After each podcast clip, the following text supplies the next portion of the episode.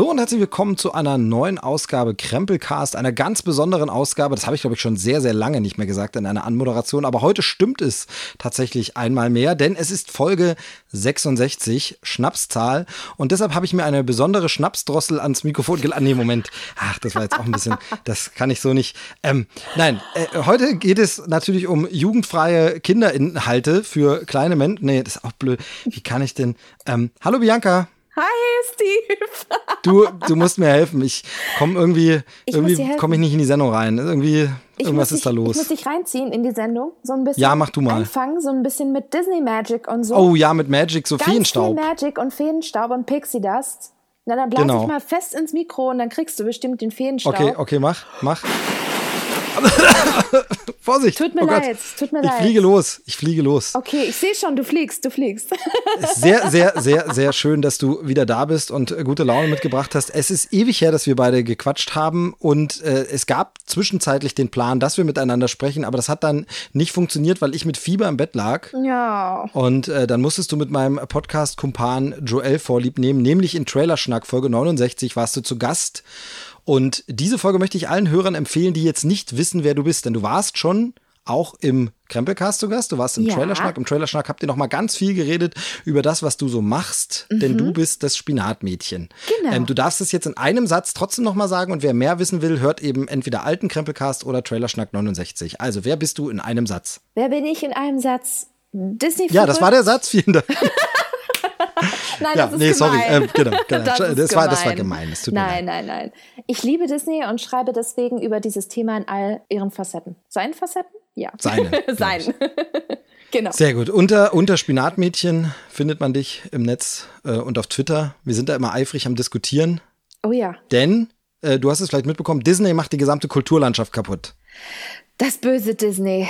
Pfui. Genau. Es ist, es ist irgendwie äh, en vogue, Disney schlecht zu finden, habe ich so den Eindruck. Genauso wie es on Vogue früher war, Apple scheiße zu finden und eher Samsung toll zu finden. Und so ist es genauso. Und so ist es halt auch mit Marvel und DC. Und irgendwie muss immer was on Vogue sein, zu haten, was ich echt schade finde.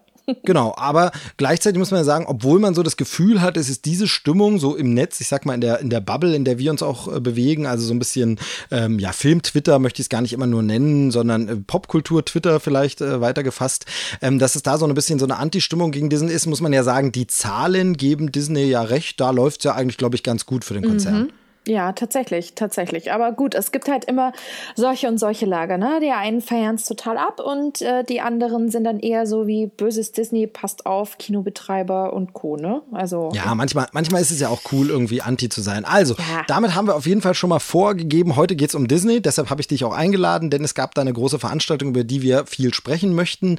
Aber es soll trotzdem nicht zu kurz kommen, dich ganz kurz zu fragen, wie geht's dir so? gut, sehr gut sogar. Wie geht's dir? Das war aber sehr kurz. Du bist sehr, sehr, sehr kurz da rausgegangen. Mir geht's tatsächlich, ähm, wie geht's mir? Es ist die dritte Podcast-Aufnahme in einer Woche. Wow. Ähm, ich bin deshalb entsprechend äh, durch, aber äh, da ich mein Publikum liebe, weißt du, opfere Oh. ich hier meine Zeit. Denn weißt du, was ich gerade jetzt eigentlich tun könnte stattdessen? Ich habe eine Ahnung, aber bitte sag's, sag's uns allen. Ich könnte Avengers Endgame schauen. Es ist Ah. heute das äh, Pressemuster angekommen. Ich könnte jetzt schön auf dem Sofa sitzen, Blu-ray gucken und endlich zum dritten Mal Endgame gucken. Ähm, aber ich habe gesagt, nein. Manchmal muss ein Mann tun, was ein Mann tun muss, und ich muss heute erstmal podcasten und deshalb ähm, ja bin ich so ein bisschen zwei Herzen schlagen in meiner Brust. Ähm, von daher liegt es jetzt an dir, hier irgendwie da die beste Sendung aller Zeiten draus zu machen. no pressure, Überhaupt kein ne? Druck. Nein, nein, nein, Überhaupt nein, nein. Druck. Aber ich fühle mich geehrt. Ich fühle mich sehr geehrt. Ich meine, hallo, äh, Podcast versus Endgame schauen. Hart? Genau, ich muss, ich muss dich ganz kurz fragen, äh, weil ich ja weiß, dass du dem äh, Marvel Cinematic Universe auch nicht abgeneigt bist. Wie fandst du den Film? Wir haben seitdem ja noch nicht äh, gepodcastet und wenn er jetzt eh rauskommt auf Blu-ray, kann man ja noch mal eine Mini-Rezension quasi geben. Wie hat er dir denn gefallen? Klasse. Ah, ich gehöre zu den Leuten, ich fand es sehr, sehr gut. Doch, ich habe äh, ziemlich viel gelitten im Kino und das war wirklich eine Achterbahn. Auf die habe ich mich gefreut, die habe ich erhofft und die habe ich bekommen. Sehr gut, dann sind wir da vollkommen einer Meinung. Ich finde es auch Okay. wirklich toll. Finde es ein wunderbarer Abschluss, eine wunderschöne Fortsetzung und äh, richtig, richtig toll. Und tatsächlich freue mich, wie gesagt, äh, sehr, sehr drauf, ihn jetzt nochmal gucken zu können. Aber damit ist ja nicht Schluss äh, bei Marvel und Disney, sondern da gibt's ja noch ganz, ganz viel. Und deshalb, wie gesagt, leiten wir jetzt mal wieder ein. Es war äh, eine Veranstaltung, die nennt sich D23. Und äh, du musst nochmal erklären, warum das so heißt. Ich habe es schon mehrfach gehört von dir, aber ich kann es mir einfach nicht merken.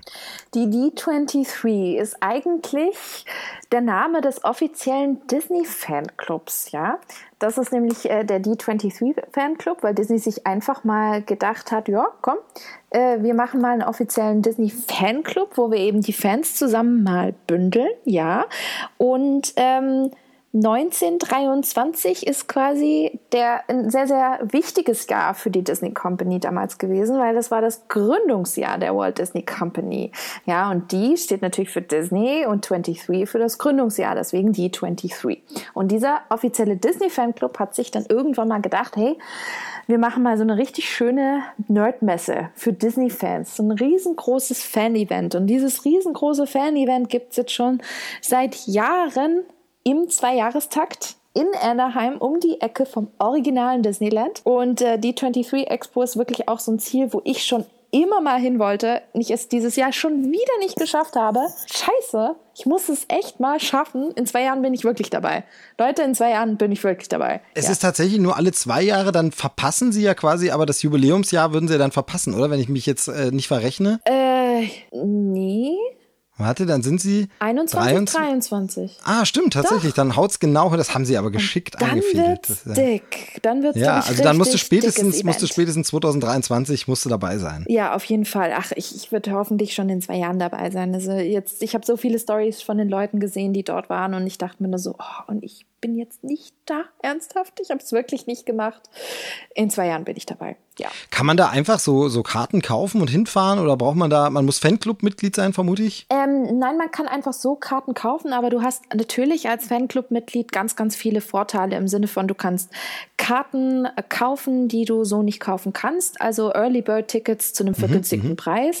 Man kann zum Beispiel auch ähm, besondere Sorcerer Tickets kaufen. Das Sorcerer Ticket ist so quasi das Golden Ticket von Willy Wonka, nur für die D23 Expo. es ist wirklich so, nur es ist halt leider ähm, nicht einfach in der Schokolade verpackt und du zahlst einen Dollar und dann hast du das, sondern du zahlst über 2000 Dollar wow, und okay. kriegst dann wirklich eine Experience, die sich aber ordentlich gewaschen hat. Also das Problem an der, an der D23, was ich immer sehe, ist immer der Stress. Also das sind ja drei Tage volle Disney Power, wo es ganz große Panels gibt, wie à la Comic-Con, wo du wirklich die großen Sachen ähm, mitbekommst, hautnah, die neuen Ankündigungen von Filmen, Freizeitparks etc. Natürlich auch mit einer geballten Star Power. Also man kann erwarten, dass wirklich so ziemlich alle Hauptdarsteller von den ganzen Filmen auch mehr oder weniger auf der Bühne dann dabei sind und ähm, das mit ankündigen werden. Deswegen sind die Panels ja auch so beliebt. Und die Panels sind so beliebt, dass die Leute teilweise schon am Mitternacht oder um Mitternacht oder am Vortag schon ähm, dort in der Warteschlange hängen und warten und die schlafen dann auch dort mit Schlafsäcken etc. Und ich hasse sowas. Ich, oh. Das ist dann wie bei der großen San Diego Comic Con. Ja. Du hast zwar ein Ticket, aber du kannst dir trotzdem nicht sicher sein, dass du beim Panel reinkommst, sondern da musst du dann zusätzlich zum Ticket auch noch rechtzeitig da sein, dich frühzeitig anstellen und so ein bisschen Glück haben. Ganz genau. Und ähm, wenn du dieses Sorcerer-Ticket hast, hast du das nicht. Du hast reservierte Sitzplätze, du hast äh, Getränke, Essen inklusive. Du, also wirklich, ich glaube sogar einen Massagegutschein gibt's für dich während den drei Tagen. Also Disney pampert dich von oben bis okay, unten. Na gut, also bei dem Geld möchte man das dann Richtig, auch schon so ein bisschen voraussetzen. Genau. Aber okay, was kostet ein normales Ticket so in etwa? Weißt du das? Boah, also ich glaube, ein Tagesticket hat irgendwie zwischen 60, 70 Dollar gekostet. Ah, okay, das ist ja, sage ich mal, das noch im Rahmen für so eine Veranstaltung. Richtig. Ja. Und, und als Fanclub-Mitglied kannst du zum Beispiel auch vorab so drei Tagesticket kaufen. Im Sinne mhm, von, mhm. wenn du wirklich von Freitag bis Sonntag bei der Messe dabei sein möchtest, geht das als D23-Mitglied. Also du kriegst da einige Perks, wenn du Mitglied bist. Du musst aber nicht Mitglied sein um zu Genau, aber es ist schon so, sie halten es auch ein bisschen exklusiv, also dass man ja. für sein Ticketgeld auch was bekommt, denn ähm, korrigier mich, aber ich glaube, es wurde nichts wirklich gestreamt von diesen Veranstaltungen, oder? Konnte man das auch live im Netz einfach gucken? Ein paar Veranstaltungen gab es, aber die Fans waren ziemlich äh, äh, sauer, weil bestimmte, natürlich die großen Panels nicht gestreamt worden sind. Natürlich aus Copyright-Gründen, Kommunikationsgründen, ne? also bestimmte Trailer sollten noch nicht an die Öffentlichkeit gehen, bestimmte Sneak Peeks sollten exklusiv bleiben, also gerade bei dem großen Film Filmpanel, wo es eben die neuen Filmneuheiten zu sehen gab und vorgestellt worden sind. Das wurde nicht gestreamt. Parks und Resorts, wo es die ganzen Infos gab über neue Disney-Attraktionen, Disneyland, Paris zum Beispiel oder Anaheim, auch das wurde nicht gestreamt und da waren die Leute auch ziemlich, ziemlich okay, das sauer. Das ist auch komisch, oder? Das, das ist, ja komisch, weil eigentlich das ist so ein Panel ist, wo man sagen könnte, okay, das ist eigentlich ja ist jetzt nicht ganz so wild, aber offensichtlich hat das Disney ein bisschen anders gesehen. Und ähm, ja, das konntest du aber immerhin dann über Instagram Livestreams oder Facebook Live oder so über Fans dann mitverfolgen. Ich habe es da auch mitgesehen. Nur beim Filmpanel ist es so, da musst du logischerweise dein Handy komplett einpacken in so eine Folie, darfst nicht filmen, nichts, gar nichts. Das genau, außer du bist Mark Ruffalo, der ja gern bei so Veranstaltungen genau, auch mal was mitfilmt. Darf alles. genau. Ähm, nee, aber ähm, sehr, sehr schönes Event auf jeden Fall. Klar, mhm. kann man sich dann mal streiten, warum bestimmte Entscheidungen. Aber wie gesagt, ich finde es theoretisch auch gar nicht so schlecht, wenn man sagt, die Leute bezahlen da Eintrittsgeld und dann sollen sie auch ein bisschen was exklusiv bekommen. Und das äh, ist ja so. Und vieles Material landet ja dann etwas später eben dann doch im Netz, äh, ganz offiziell. Und dann kann man auch als jemand, der keinen Eintritt bezahlt hat, auch noch die paar Tage warten und ganz so. Ganz genau. Genau, und dann äh, wollen wir mal ein bisschen äh, quatschen über die verschiedenen ja, Neuheiten, die da so vorgestellt werden. Hast du irgendwie ein Gebiet mit dem, weil es ist ja wirklich alles, was Disney angeht. Du hast schon gesagt, Parks sind dabei, es ist dann Marvel dabei, es ist Pixar, es ist Star Wars dabei, alle bestimmten Bereiche. Und dieses Jahr natürlich ganz neu auch Disney Plus, der neue Streamingdienst mhm. von Disney, der ja bald kommen wird. Es gibt immer noch kein offizielles Datum für Deutschland. Äh, korrigier mich, aber ich glaube, nein. da gibt es noch keinen Termin. Leider nicht, nein. Genau, genau. Aber es kommt auf jeden Fall Ende des Jahres, äh, 12. November oder so, startet es in den USA und dann äh, auch schon in ein paar anderen Märkten, unter anderem die Niederlande sind dabei als europäisches Testland, will ich es jetzt mal nennen. Ich glaube, ja, das äh, macht man extra, weil die zum einen natürlich dort alle super Englisch sprechen und dann man auch einfach die Version nehmen kann, ohne synchronisieren zu müssen und alles so lassen kann. Und zum anderen wahrscheinlich, weil es auch einfach ein kleinerer Markt ist, dann kannst du natürlich ein bisschen ausprobieren, testen, äh, vielleicht Bugfixing betreiben, solche Geschichten. Mhm. Und ähm, also Disney Plus eben auch dabei. Äh, Gibt es einen Bereich, wo du jetzt Lust hast, womit wir anfangen wollen? Also mir ist ganz gleich, ähm, worüber wir zuerst sprechen wollen. Oh, lass uns doch gleich bei Disney Plus einsteigen. Ja, dann steigen wir doch ja. damit di direkt ein. Ähm, ich würde mal sagen, das Abo ist gesetzt, oder? Aber sowas von. Jahresabo bitte gleich. Wo kann ich Genau, denn sie bieten in den USA nicht nur ein monatliches Abo an, sondern man kann es auch jährlich bezahlen und Preise für beides können sich sehen lassen. Äh, soll ich sagen oder willst du sagen? Äh, 6,99 zumindest Dollar und Euro, ähm, genau dasselbe. Und ich glaube, im Jahr sind es dann 69,99, ne? Genau, genau, so ist es. Und das Ding ist natürlich, kann man jetzt immer nicht sagen, oft sind so Dienste oder Sachen in Deutschland ein bisschen teurer. Das kennen wir ja schon. Allerdings, wenn eben für Niederlande ein Europreis angegeben ist, was eben 7 Euro oder 70 Euro rund sind, ähm, ich glaube, dann wird der deutsche Preis da sehr ähnlich ausfallen. Also ich kann mir nicht vorstellen, dass man dann da groß nochmal was anderes kommunizieren will. Und wenn, dann ist es vielleicht ein Euro teurer. Dann sind es bei uns vielleicht 8 Euro und 80 Euro oder so. Aber das ist eine Kampfansage.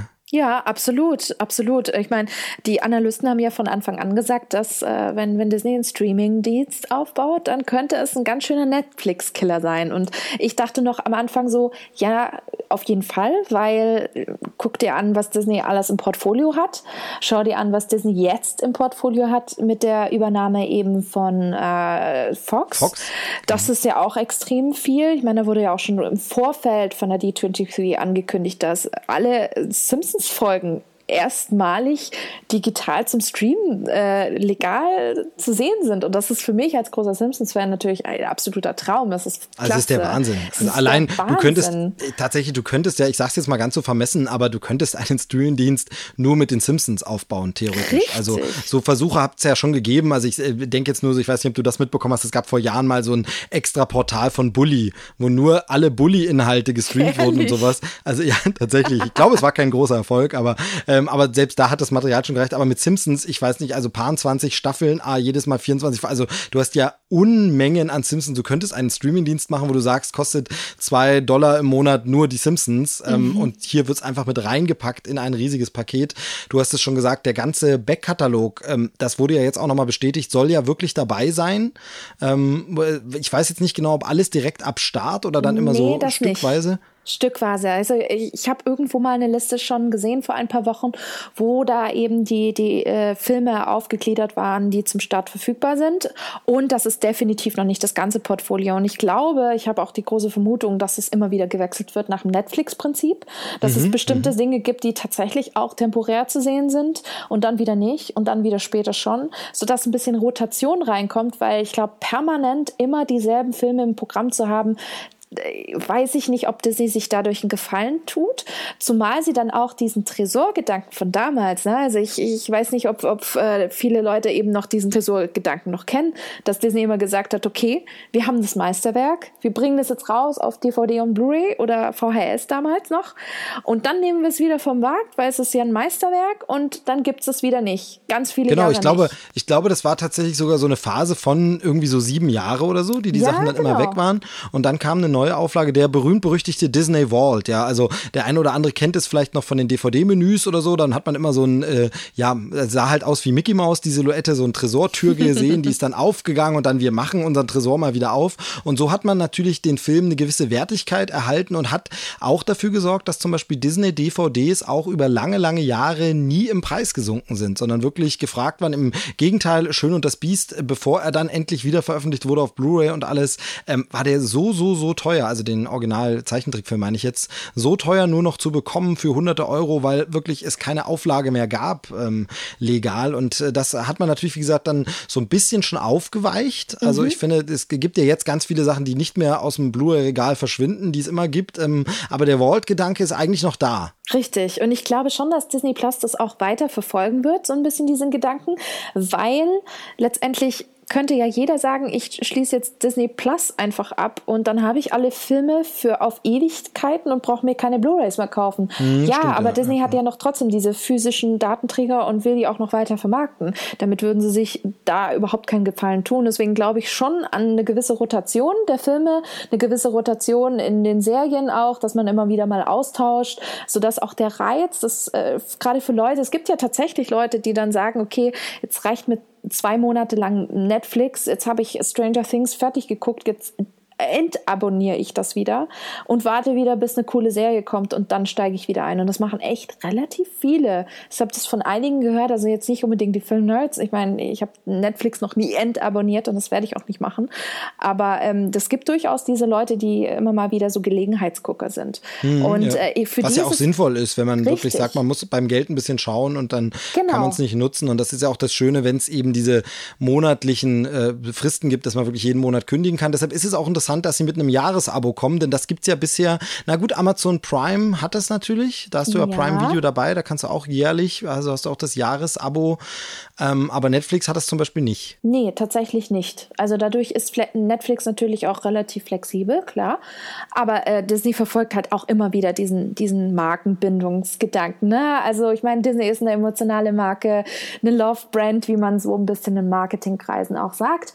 Leute, die einfach sehr starke positive Assoziationen Assoziation haben und die wollen dich natürlich als Kunden auch binden. Und Disney macht das schon sehr geschickt, finde ich. Und das äh, Jahresabo ist für mich da relativ klar, weil es ist einfach eine super Strategie und Taktik, die Leute da noch mehr dran zu binden. Ja. Genau, wobei ich immer finde, also äh, da, da kommen schon so diese leichten negativen Töne natürlich auch mal rein und daher kommt auch die Kritik und ich verstehe da äh, kritische Stimmen durchaus, aber ich muss ganz ehrlich sagen, ich fühle mich da auch nicht irgendwie genötigt, das abonnieren zu müssen, sondern es ist tatsächlich sogar so ein, wo ich sage, also Preis-Leistung finde ich da schon wirklich vollkommen in Ordnung. Also das ist für einen Fan, gerade wenn man sagt, ha, ich hätte schon gern Zugriff auf die Sachen, aber jetzt alles kaufen, nur weil ich es ab und zu mal gucke. Also ich finde, finde das eine schöne Option und mhm. wie du schon sagst, man kann ja auch reinschnuppern, dann kündigt man das halt wieder. Also ich, ich finde es schon sehr gut. Ich bin dem eher positiv eingestellt gegenüber, muss ich sagen. Ja, finde ich auch. Also ich freue mich total und äh, ja, ich denke, bei dir und bei mir ist es gesetzt. Genau, auf jeden Fall. Und ja. was ich mir ja so ein bisschen erhoffe, ist, äh, gerade was so alten Backkatalog angeht, da hoffe ich ja sehr drauf, dass wir vielleicht auch die eine oder andere Perle sehen, die es bisher noch nicht auf DVD oder auf deutsche DVD oder Blu-ray geschafft hat oder die es nirgends zu streamen gibt. Also, dass man zum Beispiel sagt, man sieht dann da die Gummibärenbande, die man dann vielleicht mal gucken kann oder dass wir sogar Sachen zum Beispiel aus dem Lucasfilm-Archiv sehen, sowas wie Young Indiana Jones könnte ich mir vorstellen, gehört ja inzwischen auch Disney und wenn man dann eben gucken muss, dass man jeden Monat was anbietet. Vielleicht bringt man dann auch so eine Serie mal wieder raus ähm, auf Steer. Da hat man ja momentan gar keine Zugriffsmöglichkeiten auf dem deutschen Markt, da irgendwie ranzukommen. Und das äh, verspreche ich mir so ein bisschen davon, dass wir wirklich auch so Klassiker sehen. Ähm, es gab ja auch mal diese DVD, diese, diese Treasures äh, mit diesen alten Trickfilmen. Ich glaube, die war ja auch in Deutschland nie so umfangreich wie in anderen Ländern. Ja, genau, richtig. Also in den USA habe ich immer ganz andere Editionen davon gesehen. Da gab es ja sogar eine, eine Disneyland Edition. Und die ist auch nur in den USA rausgekommen. Das hat mich immer so geärgert als Disneyland-Fan. Ich dachte immer so, ich möchte die haben, weil einfach Deutschland nur die wichtigsten Großen rausgebracht hat, gefühlt und ganz, ganz viele auch weggelassen hat. Und äh, sowas ärgert mich, ja. Auch die ganzen anderen alten Klassiker, ne? Also so, gibt es so viele tolle alte Filme, die es einfach nicht nach Deutschland geschafft haben. Und da gebe ich dir vollkommen recht. Und das ist auch meine Hoffnung, dass da mehr ja, mehr, mehr Retro-Feeling auch mal reinkommt, mehr ein bisschen dieser Gedanke, ähm, woher Disney eigentlich kommt, ne? Also die ganzen Ursprünge, die ganzen ah, älteren Filme aus den 50ern, auch die Realfilme wie Pollyanna und was es da nicht alles gab. Das würde ich mir sehr, sehr wünschen. Aber ich habe ein ganz gutes Gefühl, ähm, weiteres Stichwort Gargoyles. Ich will die Gargoyles auch mal wieder sehen. Das, da hätte ich auch richtig, richtig Bock, mal wieder Genau, da gibt's ja wirklich, sehen, wirklich ne? super viele Perlen. Und wir haben halt ja. halt immer das Problem, in den USA erscheint halt ziemlich viel, weil der Markt sehr viel größer ist. Das heißt, selbst wenn ein geringer Prozentsatz des Marktes äh, nur Interesse an so einer Serie hat, weil es eine Liebhaberserie ist, dann sind das in absoluten Zahlen trotzdem noch viele.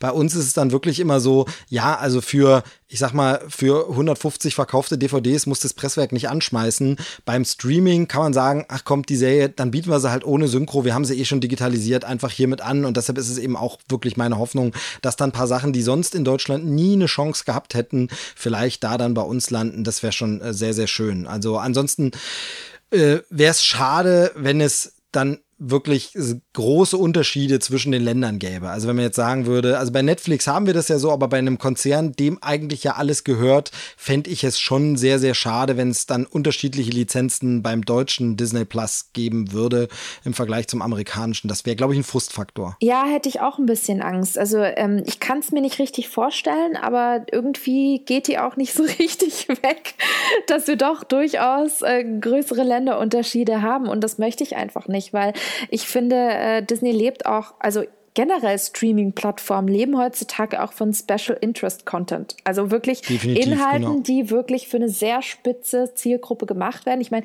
guckt man sich mal Netflix an. Es gibt so viele Dokumentationen, die wirklich sehr speziell sind. Also ich sag nur diese eine Dokumentation über die Parchis. Schon mal was davon gehört? So eine ähm, Gruppe aus, glaube ich, Mittelamerika, die äh, Kinderstars waren und äh, die anscheinend the big thing damals in den 70ern dort waren, die nur durchs Land getourt sind. Also eine Gruppe von Kinderstars wie der Mickey Mouse Club, wenn wir jetzt schon bei Disney sind, vergleichbar damit.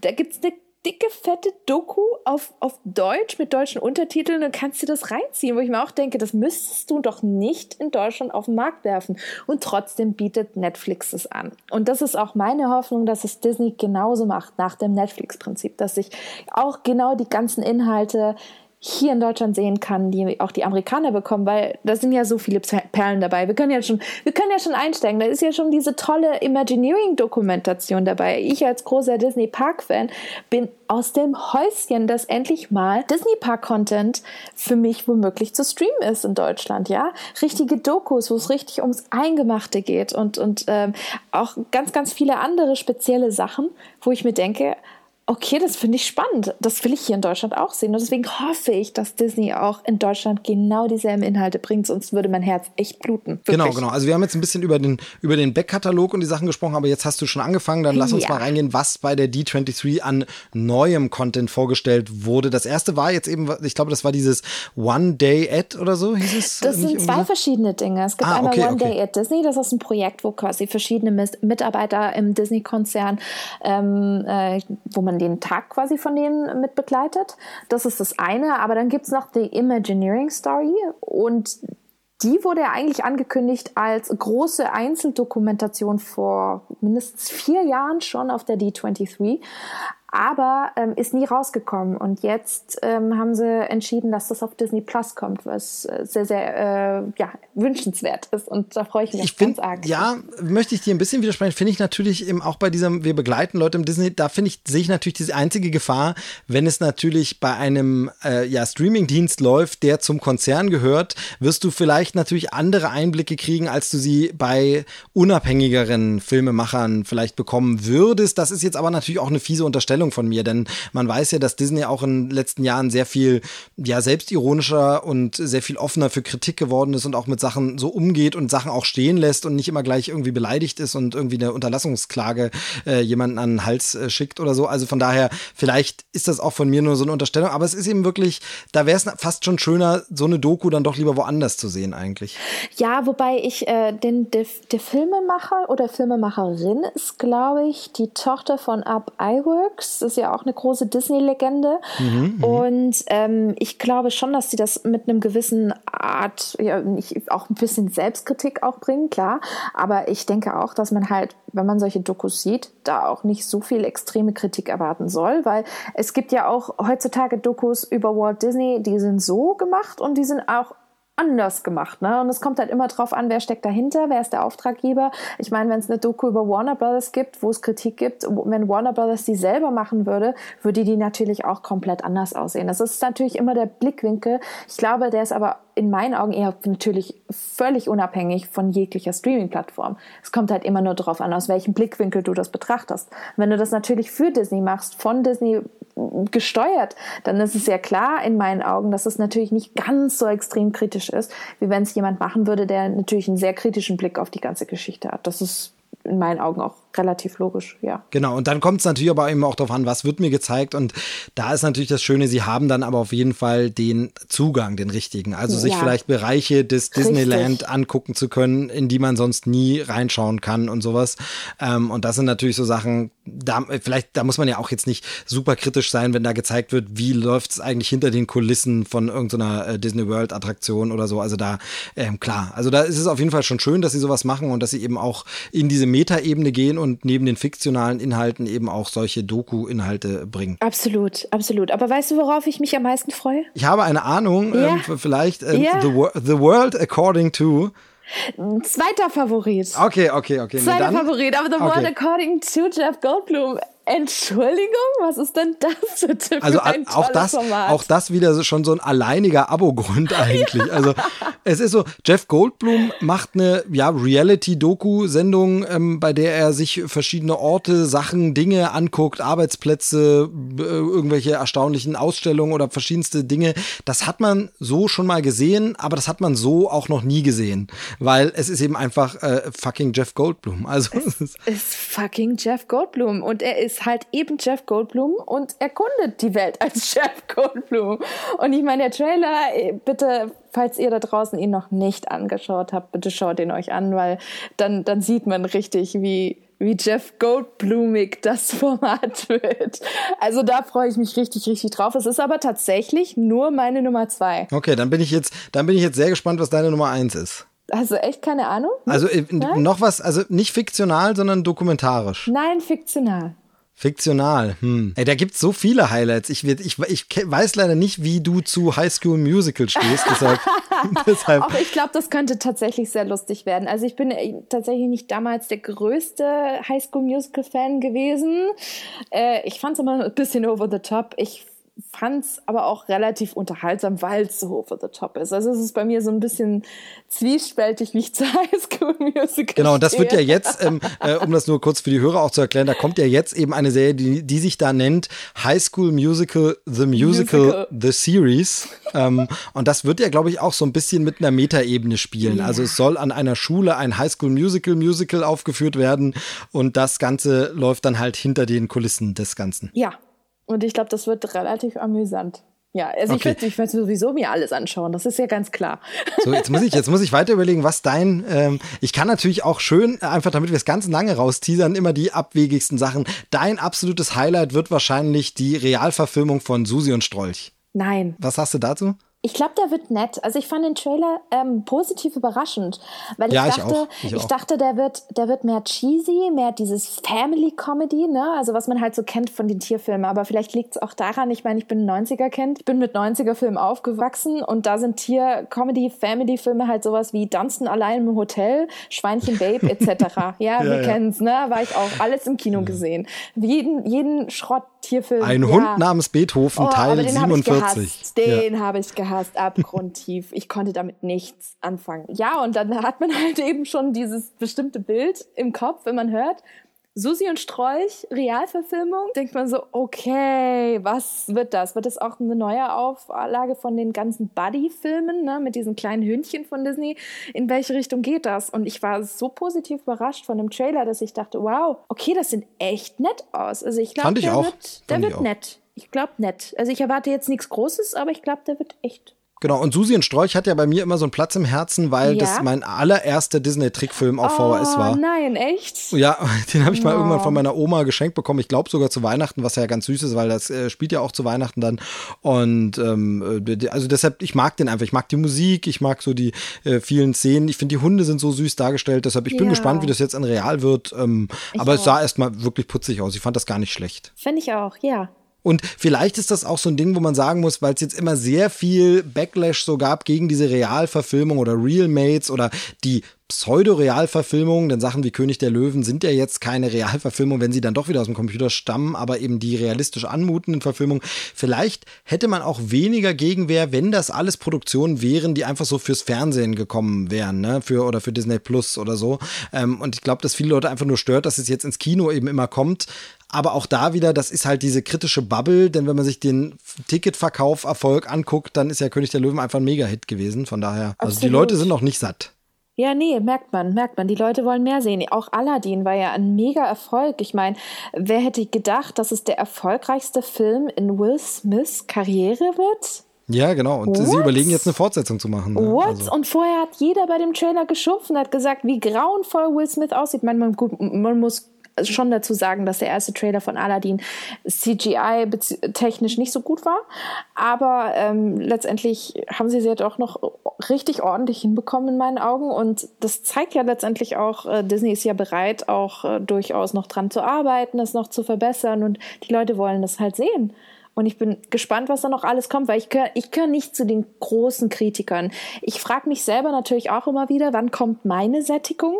Und Ja, ja. wann kommt mein Verlangen auch mal wieder nach originalem Content? Weil das ist auch so mein persönlicher Wunsch, weil Disney kommt auch aus, den, aus dem Bereich Originalgeschichten, nicht nur Märchen oder äh, bestehende Sagen oder Geschichten oder Romanverfilmungen, sondern Disney kann auch sehr, sehr gut originalen Stoff kreieren. Und ähm, das vermisse ich gerade so ein bisschen. Muss aber, Ja, klar, weißt genau, du, so ein ja. bisschen, aber auf der anderen Seite denke ich mir, hey, das, was ihr da macht, ist gar nicht so übel. Macht ruhig weiter. Gerade gucke ich es mir echt noch gerne an. Also Genau, also bei noch, mir ist es, ja. bei mir ist es ähnlich und man kann das ganz offen sagen, ich bin da auch eher Disney-Fanboy, was aber bisher einfach daran liegt, dass mich die Produkte überzeugen, die hinten rauskommen. Also es ist halt einfach so, ähm, wenn irgendwann Mist ist, dann äh, werde ich mir die Filme nicht mehr angucken. Und dann wird das Disney auch Ja. merken, dass viele Leute sich das nicht mehr angucken. Und dann werden die sich auch umstellen. Ich finde, bisher stimmen halt die Produkte, die rauskommen. Und da muss man sagen, dann machen sie soweit alles richtig. Klar kann man sich immer sagen, mehr Kreativität oder mich, aber du hast ja schon gesagt, sehr, sehr lange gab es schon immer diese Verfilmung von irgendwelchen bekannten Geschichten. Und die wurden dann gemacht. Und es gibt auch immer wieder eine neue Generation, die auch alte Geschichten wieder überliefert bekommen braucht und so. Und ich finde, ich bin da immer erstmal offen und versuche dann doch jeden Film irgendwie einzeln zu bewerten. Eine grundlegende, man denkt natürlich bei jeder neuen Realverfilmungsmeldung erstmal, oh, den jetzt auch. Aber dann gucke ich mir halt den Trailer an und bewerte dann jeden Film individuell. Wir hatten es ja letztens, äh, Mulan sieht einfach fantastisch aus. Super. Also da, genau. Jetzt bin ich aber gespannt. Was ist denn jetzt das, was dich am meisten, also ich äh, weiß es jetzt nicht. The Mandalorian. The Mandalorian. Ich, ich war mir jetzt nicht so sicher, wie, wie, wie sehr Star Wars Fangirl du bist. Ähm, 3000 bitte. okay, okay, okay, okay. Ähm, ich, ich muss ja zugeben, dass in den letzten Jahren ganz klar bei mir ein Schnellstart hingelegt hat, das äh, MCU und das in meiner Herzensgunst ein bisschen Star Wars überholt hat. Also schockschwere Not. Ja, es ist äh, es ist tatsächlich so. Also ich finde das Gesamtwerk MCU dann doch ein bisschen stärker, weil es doch bei Star Wars immer mal auch so kleine Ups und Downs gab, weißt du, wo man ja, so das stimmt. Ja, das na, und so und äh, das, hat, hat das MCU ist eigentlich ein kontinuierliches Up. Also da war am Anfang ein bisschen holprig der Start und dann geht's aber nur noch ab, ab, ab, ab, ab. Ach so, ähm, Ups, so viele Ups fand ich da noch gar nicht. Also da, da muss ich zum Beispiel sagen, ich fand Black Panther nur ganz gut. Kann ich den Hype überhaupt nicht verstehen. Gehört definitiv nicht zu meinen Lieblings-Marvel-Filmen. Und ich muss sagen, sorry Leute, aber Captain Marvel war ich auch nicht so der größte. So, Fan. ja, leider müssen wir an dieser Stelle die Sendung beenden hey, und gut. abbrechen. Schönen Abend dir. ja, ist vielleicht besser, wenn wir einfach nicht mehr weiter. Nein. Nein, da bin ich auch ehrlich. Also das, da, da gab es für mich im, im, im MCU durchaus auch Momente, wo ich mir dachte, ah, okay, gut, jetzt freue ich mich dann doch eher auf den nächsten Film oder so. Aber das ist einfach persönlicher Gusto. Ja, das kann ich auch absolut nachvollziehen. Die also ich finde das sind ja auch unterschiedlich. Genau. Ich meine, Captain Ja, Marvel ist halt eher so ein definitiv. 90s-Ding und das, das, weißt du, unterschiedliche Regisseure, unterschiedliche Herangehensweise. Genau. Auch wenn viele Leute immer sagen, Marvel wäre ein Einheitsbrei. Nein, wenn es ein Einheitsbrei wäre, würde ich diese Filme alle abfeiern. Aber es gibt bei mir auch große Unterschiede und es gibt auch Filme von Marvel, die ich nicht ganz so dolle finde. Also von daher finde ich immer diese, diese Kritik in meinen Augen eher unberechtigt, ja. Und äh, so ist es halt bei Star Wars auch. Ich fand Rogue One zum Beispiel eher so mittelmäßig. Hat mir nicht viel gegeben. Ich fand die Besetzung zum Teil echt schwach. Ich fand das Drehbuch auch schwach, muss ich sagen. Sorry, Leute. Wer da draußen Rogue One toll findet, und ich weiß, es sind ganz viele, liebt es weiter. Ich kann es verstehen, warum ihr das toll findet. Ich fand ganz viele Szenen auch toll. Aber ähm, Jin Erso war für mich ganz, ganz schwacher Charakter. Und da bin ich dann doch eher Fan von der klassischen Trilogie. Ja, da finde ich dann aber sehr, sehr spannend, dass du jetzt eben gerade sagst, dass du The Mandalorian jetzt für dich das Highlight äh, für, Ja. bei Disney Plus ist. Also für alle, die das nicht wissen, äh, The Mandalorian wird eben die erste Star Wars Realserie. Es gibt irgendwie seit 40 Jahren gefühlt Gerüchte, dass irgendwann mal eine Realserie kommen soll und da wird schon dreimal abgesagt und nicht und immer wieder. Und jetzt mit dem eigenen Streamingdienst macht Disney das eben wahr. Es kommt eine Serie, Showrunner, Produzent und ich glaube auch Regisseur mehrerer Episoden ist John Favreau. Ähm, den kennen wir ja schon als Regisseur von Iron Man, als Regisseur von äh, Jungle Book, äh, jetzt auch eben König der Löwen zuletzt. Er spielt den Happy Hogan im Marvel Cinematic Universe und der äh, übernahm halt oder hat halt übernommen die Produktion dieser Serie The Mandalorian. Da wird es gehen um einen Bounty Hunter. Hunter. Das war mir noch nicht so ganz klar, ob es jetzt eben so sehr an Boba Fett angelehnt ist, weil es ist ja nicht Boba Fett, es ist ja nur einer quasi aus dem Volk, aus dem auch Boba Fett stammt. Ähm, also wer sich in Star Wars auskennt, weiß, wen ich meine. So sieht die Figur eben dann auch aus und das wird halt eine Serie und ich finde es deshalb interessant, dass du jetzt sagst, dass das Highlight aber Rogue One nicht so super mega fandest, denn mich erinnert das ganz, ganz, ganz, ganz stark an Rogue One. Ich finde, das hat dieselbe Tonalität, denselben Look, den ich gut finde, den ich wirklich stark finde. Ich mag das, das sieht echt gut aus, aber mir fehlt teilweise ein bisschen der alte Star Wars Vibe. Das hast du zu Rogue One ja gerade selber auch so gesagt, Richtig. aber das ist ja bei Mandalorian in meinen Augen jetzt so nach dem ersten Material, was wir gesehen haben, ähnlich. Das ist super gutes Material, aber wo ist da der Star Wars Vibe, der alte? Der Look and Feel tatsächlich. Look and Feel ist komplett anders und sehr ähnlich an Rogue One angelehnt. Da, da stimme ich dir vollkommen zu. Aber was mich jetzt richtig bei The Mand Mandalorian hypt, sind die Charaktere und das Zusammenspiel, was man sieht.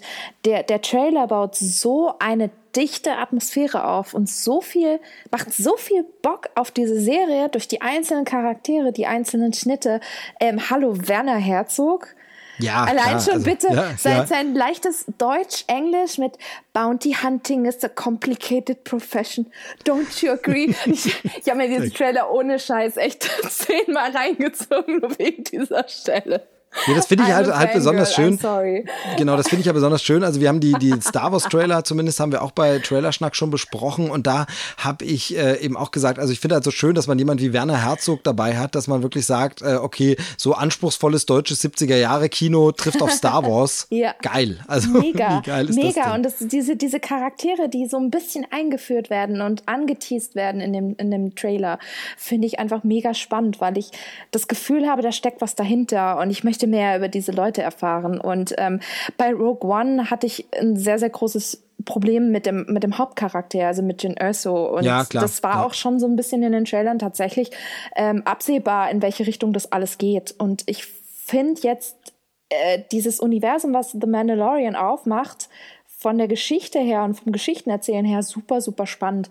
Und ähm, deswegen bin ich da auch extrem hyped, weil auch der Trailer einfach sau viel Laune macht. Auch allein schon der Soundtrack im Hintergrund, so diese leichten Synthi-Vibes, mega, mega. Und dann diese, diese, diese Percussions. Ach Gott, ihr seht schon, ich bin du sowas die die Masse im Netz ist da vollkommen auf deiner Seite. Also wie gesagt, ich fand den auch gut. Ich fand den richtig richtig gut, aber ich, mich hat er jetzt nicht umgehauen und im Netz war ja wirklich so ein großes Wow. Also ich mhm. glaube, das allein ist äh, wie wie nennt man das bei bei Spielen und so nennt man es immer den System Seller. Also ich glaube, das könnte für Disney Plus schon so ein Ding werden, weshalb Leute sich das holen. Absolut. Ähm, und von daher, das sieht auf jeden Fall stark aus. Ich bin da auch super gespannt drauf, aber es ist für mich tatsächlich nicht so das Hype-Thema.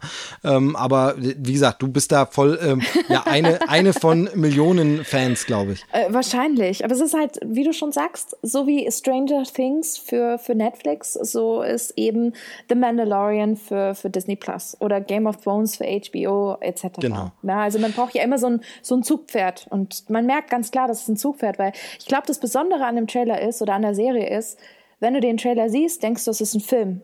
Es ist aber eine Serie. Ja. Und das ist ja. dieses Niveau auch, auch ähm, von, von, vom, vom Schnitt, von den Kameraeinstellungen, vom, von der Hochwertigkeit ist schon extrem hoch. Und sowas finde ich immer ganz, ganz toll. Also wenn eine Serie schon Kinocharakter hat, das ist dann immer schon so ein Event-Ding. Und das mag ich immer sehr. Ja. Was sagst du zur angekündigten Veröffentlichungsstrategie? Also es wird ja wohl nicht dieses wir hauen die gesamte Staffel auf einmal Binge-Watching-Ding werden, sondern es soll ja wöchentlich eine Folge kommen, wie man es früher aus dem linearen Fernsehen kennt. Ähm, wie findest du das? Finde ich gar nicht so schlecht, muss ich sagen. Also ich habe da kein großes Problem mit. Ich finde, ich mag manchmal Binge-Watching und ich muss gestehen, also gerade bei ähm, der dritten Staffel von Stranger Things, bei Sabrina und jetzt auch bei Chernobyl habe ich das wirklich durchgesuchtet und dann ist das Ende vorbei und du denkst dir, jetzt fühle ich mich irgendwie leer äh, bin ich jetzt depressiv? Geht es mir jetzt gut oder was ist mit mir? Und mich, ich habe schon gemerkt, wenn ich zu viel am Stück gucke, dann ähm, hypt mich das zwar, aber dann geht das richtig rapide runter, psychologisch. Ja, also das. Da, ich weiß nicht, genau. da fehlt was. Und ich finde schon es ganz schön, wie damals, sich auf die einzelnen Folgen zu freuen. Und ich meine, wenn man warten möchte und die bingen möchte, dann kann man das ja immer noch machen. Dann muss man halt ein bisschen länger warten, bis alle draußen sind. Genau, also ich, ich sehe das da ganz genauso und ich sehe es halt, äh, also ich sehe da mehrere Punkte. Zum einen ähm, ganz pragmatisch, mir fehlt ganz oft die Zeit, ich komme nicht hinterher, ich kann es da nicht bingen, dann erscheint etwas an einem Tag und ich kenne Leute, die nehmen sich dann frei, weil Stranger Things eine neue Staffel hat und gucken alles auf einmal, äh, das Netz ist voll mit Spoilern, du selber denkst dir nur, ja, ich muss aber jeden Tag arbeiten, ich habe ein Kind, ich schaffe das nicht, ich kann das langsam mal gucken, na hoffentlich verrät mir keiner das Ende vorher. Finde ich es also pragmatisch ganz gut, so eine Folge in der Woche schafft man und eine Folge in der Woche schafft man, hat auch noch einen Vorteil, das geht ja vielen Leuten so ein Stück, das zu gucken, dass du, und das habe ich äh, zuletzt festgestellt bei Serien wie zum Beispiel Star Trek Discovery, auch wieder so ein bisschen dieses in den USA nennt man das Wassercooler-Talk, ähm, dieses Pausengespräch mit Kollegen wieder hinbekommst. Okay, nehmen wir an, die Serienfolge kommt am Wochenende, am Sonntag raus, dann hat es vielleicht Montag noch nicht jeder gesehen, aber bis Mittwoch, Donnerstag haben dann alle so langsam aufgeholt, sind wieder alle mal auf einem Stand und man kann sich mit Kollegen und Freunden auch mal wieder austauschen, während du bei dieser Binge-Watching-Kultur natürlich immer, oh, wollen wir mal über die Serie reden? Ja, können wir machen, aber ach so, du bist in Staffel 3, ne, ich bin in Staffel 5. Ah, wir sind erst in Staffel 2, schade. Und so kann jeder mal aufholen, man kann mal wieder gemeinsam diskutieren und vor allem eben, wie gesagt, Star Trek Discovery war da ein großes Beispiel, auch mal wieder spekulieren. Wie wird's denn weitergehen? Mhm. Was machen sie denn jetzt als nächstes? Und das ist für mich der nächste Punkt, serielles Erzählen mal wieder seriell in Stücken und Kapiteln zu erleben, mhm. finde ich halt super. Also klar, das kannst du ja bei, wenn es sofort veröffentlicht wird, kannst du es ja selber auch machen. Dann sagst du halt, ich nehme mir immer nur jeden Tag eine Folge, aber das fällt manchmal schwer und das, äh, dann mhm. guckt man eben doch schon weiter und dann, und ich finde, wenn du wirklich in Einzelhäppchen erzählen willst, dann veröffentliche es doch auch in Einzelhäppchen. Ich finde das eine schöne Tradition. Ich äh, mochte sowas auch immer als literarische Experimente. Also ich weiß, dass zum Beispiel ähm, von Stephen King ja The Green Mile in diesem Format so damals als Buch veröffentlicht wurde, stückchenweise. Und ich, ich finde es wirklich schön, dann auch mal wieder sich gedulden zu müssen, wieder mal warten zu müssen und eben spekulieren zu können. Ich finde, das schafft irgendwie ein ganz anderes Gefühl des Guckens als, ja, habe ich weggebinged, ah, hast du schon geguckt, ah, alles schon weg, ach, brauchen wir gar nicht mehr drüber reden. Ja, genau, richtig. Und ich meine auch äh, Game of Thrones hat das sehr, sehr stark gezeigt, wie, wie, wie sehr man eigentlich darüber diskutieren kann, wöchentlich. Und man freut sich dann auch gemeinsam so, oh, was machst du? Oh Gott, ja, Montag kommt die neue Folge raus. Ja, gucken wir gleich und so. Das ist schon äh, in, in verschiedener Hinsicht äh, was Besonderes. Und das macht es auch zu was Besonderem. Ähm, Im Gegensatz zu was, wo du gleich am Stück das einfach nur frisst. Also ich, ich vergleiche das so ein bisschen mit Fastfood. Ähm, man hat irgendwie, keine Ahnung, ein riesengroßes äh, McDonalds-Menü, was man innerhalb kürzester Zeit in sich reinschlingt. Genau, das schmeckt einem in dem Moment fantastisch. Ja. Das schmeckt einem in dem Moment genau. fantastisch. Genau. Also da gibt es ja gar nichts zu Und danach rütteln. fühlt man sich schlecht danach fühlt man sich schlecht. Ich möchte nicht sagen, dass es jetzt bei Streaming sehe, dass ich mich schlecht fühle, wenn ich jetzt Stranger Things äh, immer durchgebinscht hat, aber ich fühle mich schon schlecht in der Hinsicht, dass ich denke, war das jetzt zu viel auf einmal? Hätte ich das vielleicht nicht doch ein bisschen mehr wirken lassen, anstatt, oh ja, jetzt sofort gucke ich gleich die nächste Folge. Also ich habe mich das wirklich schon oft in der letzten Zeit gefragt und deswegen finde ich das schön und ich finde es auch löblich von Disney, dass sie das jetzt anders machen und ganz ehrlich, von wem erwartet man denn sowas sonst? Weil ich meine, Disney steht ja für Geschichten erzählen und Storytelling ja, und genau. Storytelling-Formate und von daher finde ich das äh, absolut richtig, dass sie das mal wieder so wagen zu sagen, hey, nee, nur jede Woche. Genau, Passt. also ich finde halt zum Beispiel Stranger Things Staffel 3 war jetzt bei mir so ein Beispiel, wo ich es mal wieder so halb gebinged habe. Also das heißt, ich habe es irgendwie in drei Tagen oder so durchgeguckt, immer mhm. mehrere Folgen. Ähm, mehr war zeitlich nicht drin, aber wegen Spoilergefahr wollte ich es halt recht schnell sehen. Also von mhm. daher waren es zwei oder drei Tage. Und da muss ich eben sagen, ich kann dir hinterher nicht mehr genau sagen, was in welcher Folge passiert ist. Also wo ich, ich jetzt sage, nicht. ah, das war in der zweiten Folge. Oh, und weißt du noch, diese dritte Folge, die war besonders stark. Genau. Das richtig. kann ich eben nicht mehr sagen. Und das nicht. kann ich bei so Einzelserien, wo ich, ich kann heute noch sagen, wenn eine Akte X Folge 1995 besonders stark auf mich gewirkt hat, weil ich die eben geguckt habe und die mich eine Woche lang beschäftigt hat, bevor oh, die nächste ja. Folge kam. Und, ähm, und das ist halt so dann manchmal ein bisschen schade. Manchmal muss man auch Sachen so ein bisschen äh, wirken lassen. Also ich vergleiche das auch immer ein bisschen so mit Comics. Ähm, da bin ich nämlich jemand, der dazu neigt, wenn ich einen Comic lese, ich neige dazu, zu lesen, zu lesen, zu lesen, zu lesen, zu blättern und dann festzustellen, Moment mal, solltest du dir nicht vielleicht ein bisschen genauer mal die Bilder anschauen? Ja. Und dann äh, blätter ich nochmal zurück und guck nochmal, nee, Moment mal, lies mal nicht nur einfach den ganzen Text, Text, Text, sondern guck dir auch mal an, was da überhaupt so zu sehen ist und lass es ein bisschen wirken und so. Und ähm, das ist eben beim Bingen genauso. Du guckst das Gesamtwerk an, schnell durch, zack, fertig, Hauptsache. Und dann wird natürlich auch dieses Seriengucken so ein bisschen zu so einem Sport. Wer ist ja. als erster fertig? Wer ja. postet, 9 Uhr wurde die Serie veröffentlicht, wer postet mittags als erster, dass er durch ist? Ja. Und, ähm, und das finde ich schön, das ein bisschen zu entschleunigen und äh, auch kreativen Köpfen mehr Zeit zu geben, zu erzählen. Ähm, beziehungsweise, was früher im Fernsehen ja auch so ein Ding war, das wird jetzt bei Disney natürlich nicht der Fall sein, weil die Sachen vorproduziert werden. Es wurde ja im Fernsehen teilweise auch auf Dinge reagiert in der laufenden Staffelproduktion und das ging natürlich nur nur, weil die Folgen noch nicht alle fertig waren, sondern wöchentlich kamen. Also ja, klar, natürlich. Ja. Aber es ist halt, ich glaube, das ist halt unsere heutige Gesellschaft geworden. So eine Mischung aus dieses riesengroße Spoiler-Ding, ne? Also dass keiner gespoilert werden muss äh, oder ja nicht muss, sondern eher werden will, weil ich glaube, das ist auch schon so ein bisschen durch, durch Serien wie Game of Thrones oder so gekommen, dass man sowas einfach vermeiden möchte, weil man daran nicht mehr so viel Spaß hat. Und ich glaube auch, das ist dieses äh, FOMO, was man immer sagt, dieses Fear genau. of Missing Out. Ja. Ich bin da denkt, großer Kandidat, ich bin das. Ja, ich leider auch manchmal, aber ich, ich versuche mich immer wieder ein bisschen selbst zu hinterfragen und zu sagen, okay, Janka, das war jetzt vielleicht ein bisschen too much ah, nächstes Mal machst du es ein bisschen cooler und gelassener und ein bisschen anders und nicht zu viel.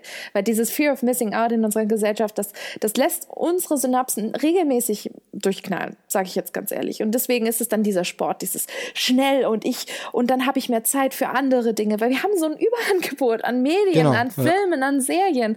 Und ich glaube, das, das, das stresst einen auch total dann zu sagen, oh Gott, ich muss es schnell gucken, weil wenn ich das nächste Mal auf Twitter gehe, kriege ich einen Spoiler mit.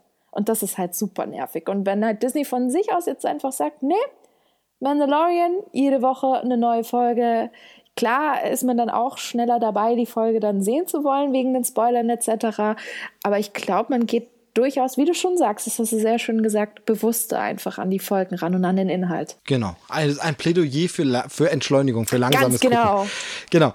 Ja, was haben sie noch so? Also äh, Mandalorian wird damit abgehakt. Willst du noch was dazu sagen? Nö, passt. Nö. genau, gut. Gut, wir freuen uns drauf. Du noch ein bisschen mehr als ich. Ja. Ähm, aber vielleicht aber bin ich nach der ersten Folge ja auch total gut. Worauf ähm, freust du dich denn? Und da hätte ich vielleicht schon so eine kleine Ahnung. naja, worauf freue ich mich? Ich freue mich natürlich, jetzt habe ich es ja schon ein paar Mal gesagt, auf die ganzen Marvel-Sachen, ja, das Marvel das Cinematic gedacht. Universe, wobei ich zugeben muss, ich freue mich riesig darauf. Ich erwarte da auch wirklich coole Sachen. Manches ist ja auch tatsächlich eher als Miniserie angelegt, denn als ewig laufende zig Staffeln-Serie und das finde ich halt ganz gut.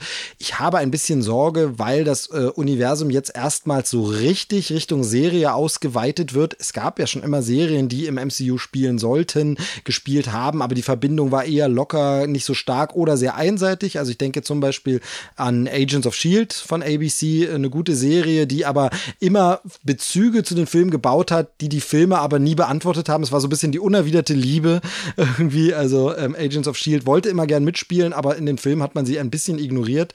Und äh, die Netflix-Marvel-Serien, die teilweise sehr gut waren, teilweise eher schlecht, die ja, haben gar keine Rolle gespielt da. Die, die durften gar nicht richtig mitspielen. Das waren so die Stiefkinder. Ähm, und äh, deshalb war das natürlich also locker. Und jetzt soll wirklich die Geschichte so erweitert werden. Und was so angedeutet wurde, soll ja die eine oder andere Serie der Serien, die jetzt kommen, äh, ja in einen der kommenden Filme auch einleiten, so ein bisschen. Und da frage ich mich halt, wie gut das funktioniert, wie sehr will man Leute zwingen, ihr müsst jetzt aber alle Serienstaffeln geguckt haben bis zu Film X, sonst versteht er wieder gar nichts mehr. Also das MCU ist ja so schon relativ kompliziert. Das hat Endgame trotzdem nicht davon abgehalten, erfolgreichster Film zu werden. Also von daher kann es auch funktionieren, wird man sehen. Lange Rede, kurzer Sinn. Auf die Marvel-Serien freue ich mich und bei den Marvel-Serien muss ich aber sagen, wegen dieser Verbindung und dieser Sachen sogar fast am meisten auf What If, was die Oha. Animationsserie ist mit alternativen Geschichten und Timelines, die ein bisschen was anderes erzählen und die mehr so eine ja Anthologieserie wird. Mhm. Es gibt immer mal einzelne abgeschlossene Episoden und wir sehen plötzlich, was wenn Peggy Carter Captain America wäre und nicht äh, Steve Rogers und solche Geschichten und das finde ich spannend, das mochte ich schon in den Comics immer äh, mal so sich für einen kurzen Moment zu denken, okay, es könnte auch alles anders laufen das finde ich super, aber ich freue mich natürlich auch total drauf, äh, die ganzen bekannten Schauspieler wieder zu sehen, die wieder verpflichtet wurden. Also eine Hawkeye-Serie wird es geben, Loki, absolut super, wird anknüpfen an Endgame. Da bin ich sehr, sehr gespannt, äh, wie man das so realisieren wird. Aber toll, dass da Tom Hiddleston nochmal in dieser Paraderolle zu sehen ist. Mega gut. Falcon und Winter Soldier, finde ich, sind ein tolles Duo. Hat man zu wenig bisher zusammen gesehen. Sie jetzt richtig groß nochmal zusammen zu sehen, finde ich super. Also ähm, sehr, sehr schön. Und dann wurden ja ganz neue Sachen auch jetzt äh, noch zuletzt angekündigt. Eben mhm. sowas wie She-Hulk ein mhm. super interessanten Charakter, finde ich wirklich stark. Äh, den da erstens kommt man natürlich weiter mit dem weibliche Charaktere nach vorne bringen. Agenda, das finde ich super. Ähm, und ich mochte aber diesen Charakter auch schon immer. Das ist eine etwas ja coolere Weiterentwicklung vom Hulk, wenn man so will. Und die Hulk-Rechte, das ist ja alles so ein bisschen schwierig auch wieder. Aber das finde ich sehr, sehr spannend. Miss Marvel natürlich, Miss Marvel. ganz toll. Also mhm. da freue ich mich riesig drauf, ich auch wenn das noch lange äh, dauern wird. Aber eben erstens ein junges Mädel als Heldin zu sehen, ähm, die dann auch noch Muslima ist. Also ich glaube, das wird schon sehr, sehr cool, ähm, weil es wirklich mal eine neue und andere Perspektive ist und eben einfach auch nochmal diesen ganzen Leuten den Stinkefinger zeigt, die immer sagen, diese Filme immer alles gleich, immer eine Formel, ist ja alles dasselbe, diese Helden. Nee, sind sie eben nicht. Das ist so eine Bandbreite, einfach, ja, 70, 80 Jahre Comic-Geschichte. Da ist ein Füllhorn an Möglichkeiten, was man erzählen kann und Sachen und da gibt es noch so viel. Mhm. Ähm, und da äh, freue ich mich natürlich riesig drauf. Ja, was ja. ist dein Highlight der, aus der Marvel Marvel-Sparte? Ich glaube auch Miss Marvel, weil es, wie du schon sagst, diese andere Perspektive nochmal stärker beleuchten wird, bin ich mir ziemlich sicher, allein schon, weil der Charakter so, so bisschen diverse ist und da genau, bestimmt genau. auch nochmal eine ganz andere Komponente mit reinkommt. Und gerade in unserer heutigen Gesellschaft finde ich solche Themen sehr, sehr wichtig. Und ich finde es auch sehr, sehr wichtig, dass man eben sowas thematisiert. Und ähm, klar kann man immer Disney äh, ähm, Moneymaking und, und Co. vorwerfen. Ja, klar steckt da natürlich auch eine, ein wirtschaftliches Interesse dahinter. Hallo, Disney ist ein Konzern wer würde es nicht machen? Aber ich finde, es ist auch wichtig in unserer Gesellschaft als Konzern auch zu zeigen, okay, wir haben verschiedene Zielgruppen, wir produzieren auch für, äh, für verschiedene Zielgruppen, um diese auch letztendlich in der Gesellschaft, im Filmbereich auch darzustellen. Und deswegen ist es so wichtig, das auch zu thematisieren, ja? Also das ist die Definitiv. ganzen äh, Herkünfte, das ist alles, keine Ahnung, Thema Immigration, Thema äh, Religion, Thema Gesellschaft, Feminismus, das sind alles wichtige Themen, die müssen thematisiert werden, weil ich das ja, Gefühl und da habe, ich, das ist wichtig, ja. Ich, ich verstehe da immer auch ehrlich gesagt gar nicht so sehr diesen Vorwurf. Ja, das machen sie ja auch nur, um sich anzubiedern und um Geld zu machen. Denn ganz ehrlich, in einer Welt, in der die politischen Mehrheiten bei irgendwelchen Rechtspopulisten sind, bei Rassisten und Sexisten, in einer Welt, in der ähm, es einfach immer noch so viel Anfeindung und Ungleichheit gibt und so, da wäre es ja viel, viel einfacher, diese Sachen zu besetzen weil das hat ja Mehrheiten leider immer noch. Mhm. Also sich dann auf Minderheiten zu setzen, ist ja tatsächlich gar nicht so ein Ding, wo man sagt, äh, ja, damit machen sie automatisch Geld und es ist eine automatische Cash-Cow, sondern das ist in meinen Augen ein Risiko. Es ist einfach ein Risiko, was sie da eingehen. Natürlich, weil sie eben damit auch gut dastehen als Konzern vielleicht, aber trotzdem könnten sie ihr Geld auch billiger verdienen. Also ja. sie könnten auch einfach Palmöl äh, erzeugen und ähm, ein Atomkraftwerk betreiben, aber das machen sie nicht, sondern sie sagen sich, hey, lass uns doch äh, eine muslimische Superheldin machen. Und das finde ich halt so, da dann zu unterstellen, ja, damit wollen sie ja nur Geld machen. Ja, aber wie genau soll das funktionieren, wenn angeblich der Zeitgeist ein anderer ist gerade? Also finde ich immer so ein bisschen schwierig da. Äh, also es ist mir so ein bisschen zu unlogisch oder nicht genau erklärt, was, wie das funktionieren soll. Dann. Das stimmt, sonst könnte ja Disney die ganze Zeit Filme über das Thema White Supremacy oder so machen. Macht Disney ja auch nicht. Also, weißt genau, du? also Disney könnte ja einfach Filme machen, die ein altes Frauenbild, ein altes Familienbild, ganz viel Konservatismus einfach befördern und untermauern und äh, weiterführen. Ähm, dann, dass ein Präsident Trump in irgendwelchen Tweets meinetwegen sagt, bester Film ever, greatest American movie of all time oder so. ähm, aber das machen sie ja eben überhaupt nicht, gar nicht. So, und von daher weiß ich immer nicht, wo da jetzt der, ja, das ist ja easy money, was sie da machen. Also das, das verstehe ich nicht.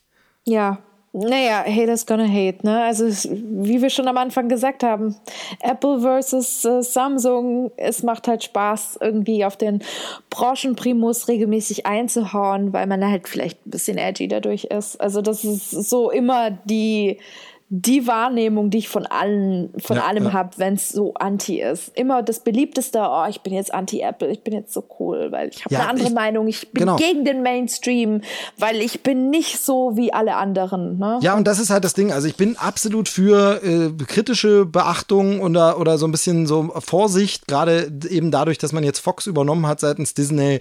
Da bin ich auch so ein bisschen, ha, zu viel Monopol und so Dito. und alles. Das ist alles so, das finde ich auch kritisch, aber wenn, dann muss man doch am Ende trotzdem das Unternehmen erstmal an seinen Taten messen. Und da ist es eben einfach so, die Filme, wie schon gesagt, die rauskommen bisher, vertreten eine Agenda, wo ich sage, das finde ich schön, dass diese Werte vermittelt werden, dass das dabei rauskommt. Das finde ich wirklich gut.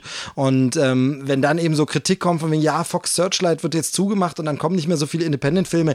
Ja, aber es liegt nicht an äh, Marvels Avengers, dass niemand in Filme von Fox Searchlight gegangen ist im Kino. Doch. Wären das Blockbuster, dann wäre, also das ist so, das halte ich für eine gewagte These Doch, zumindest. Endgame ist schuld an allem. Und vor allem am, am meisten schuld ist der Re-Release von Endgame. Endgame, ja. Genau, Vergesst das, ja das nicht. Der ist das schuld an allem, ne? Also ich sag nur, Avatar hatte zwar auch ein Re-Release, aber hey, Endgame ist böse. Wir wissen Genau. Ja. Naja, nee, und ich finde halt dieses, wenn, wenn, immer gern kritisieren, bin ich sofort mit dabei, aber dann doch bitte mit den richtigen Fakten und den richtigen Argumenten. Und das ist eben, da schließt sich der Kreis zu den Marvel-Filmen eben auch wieder immer dieses, die Marvel-Formel.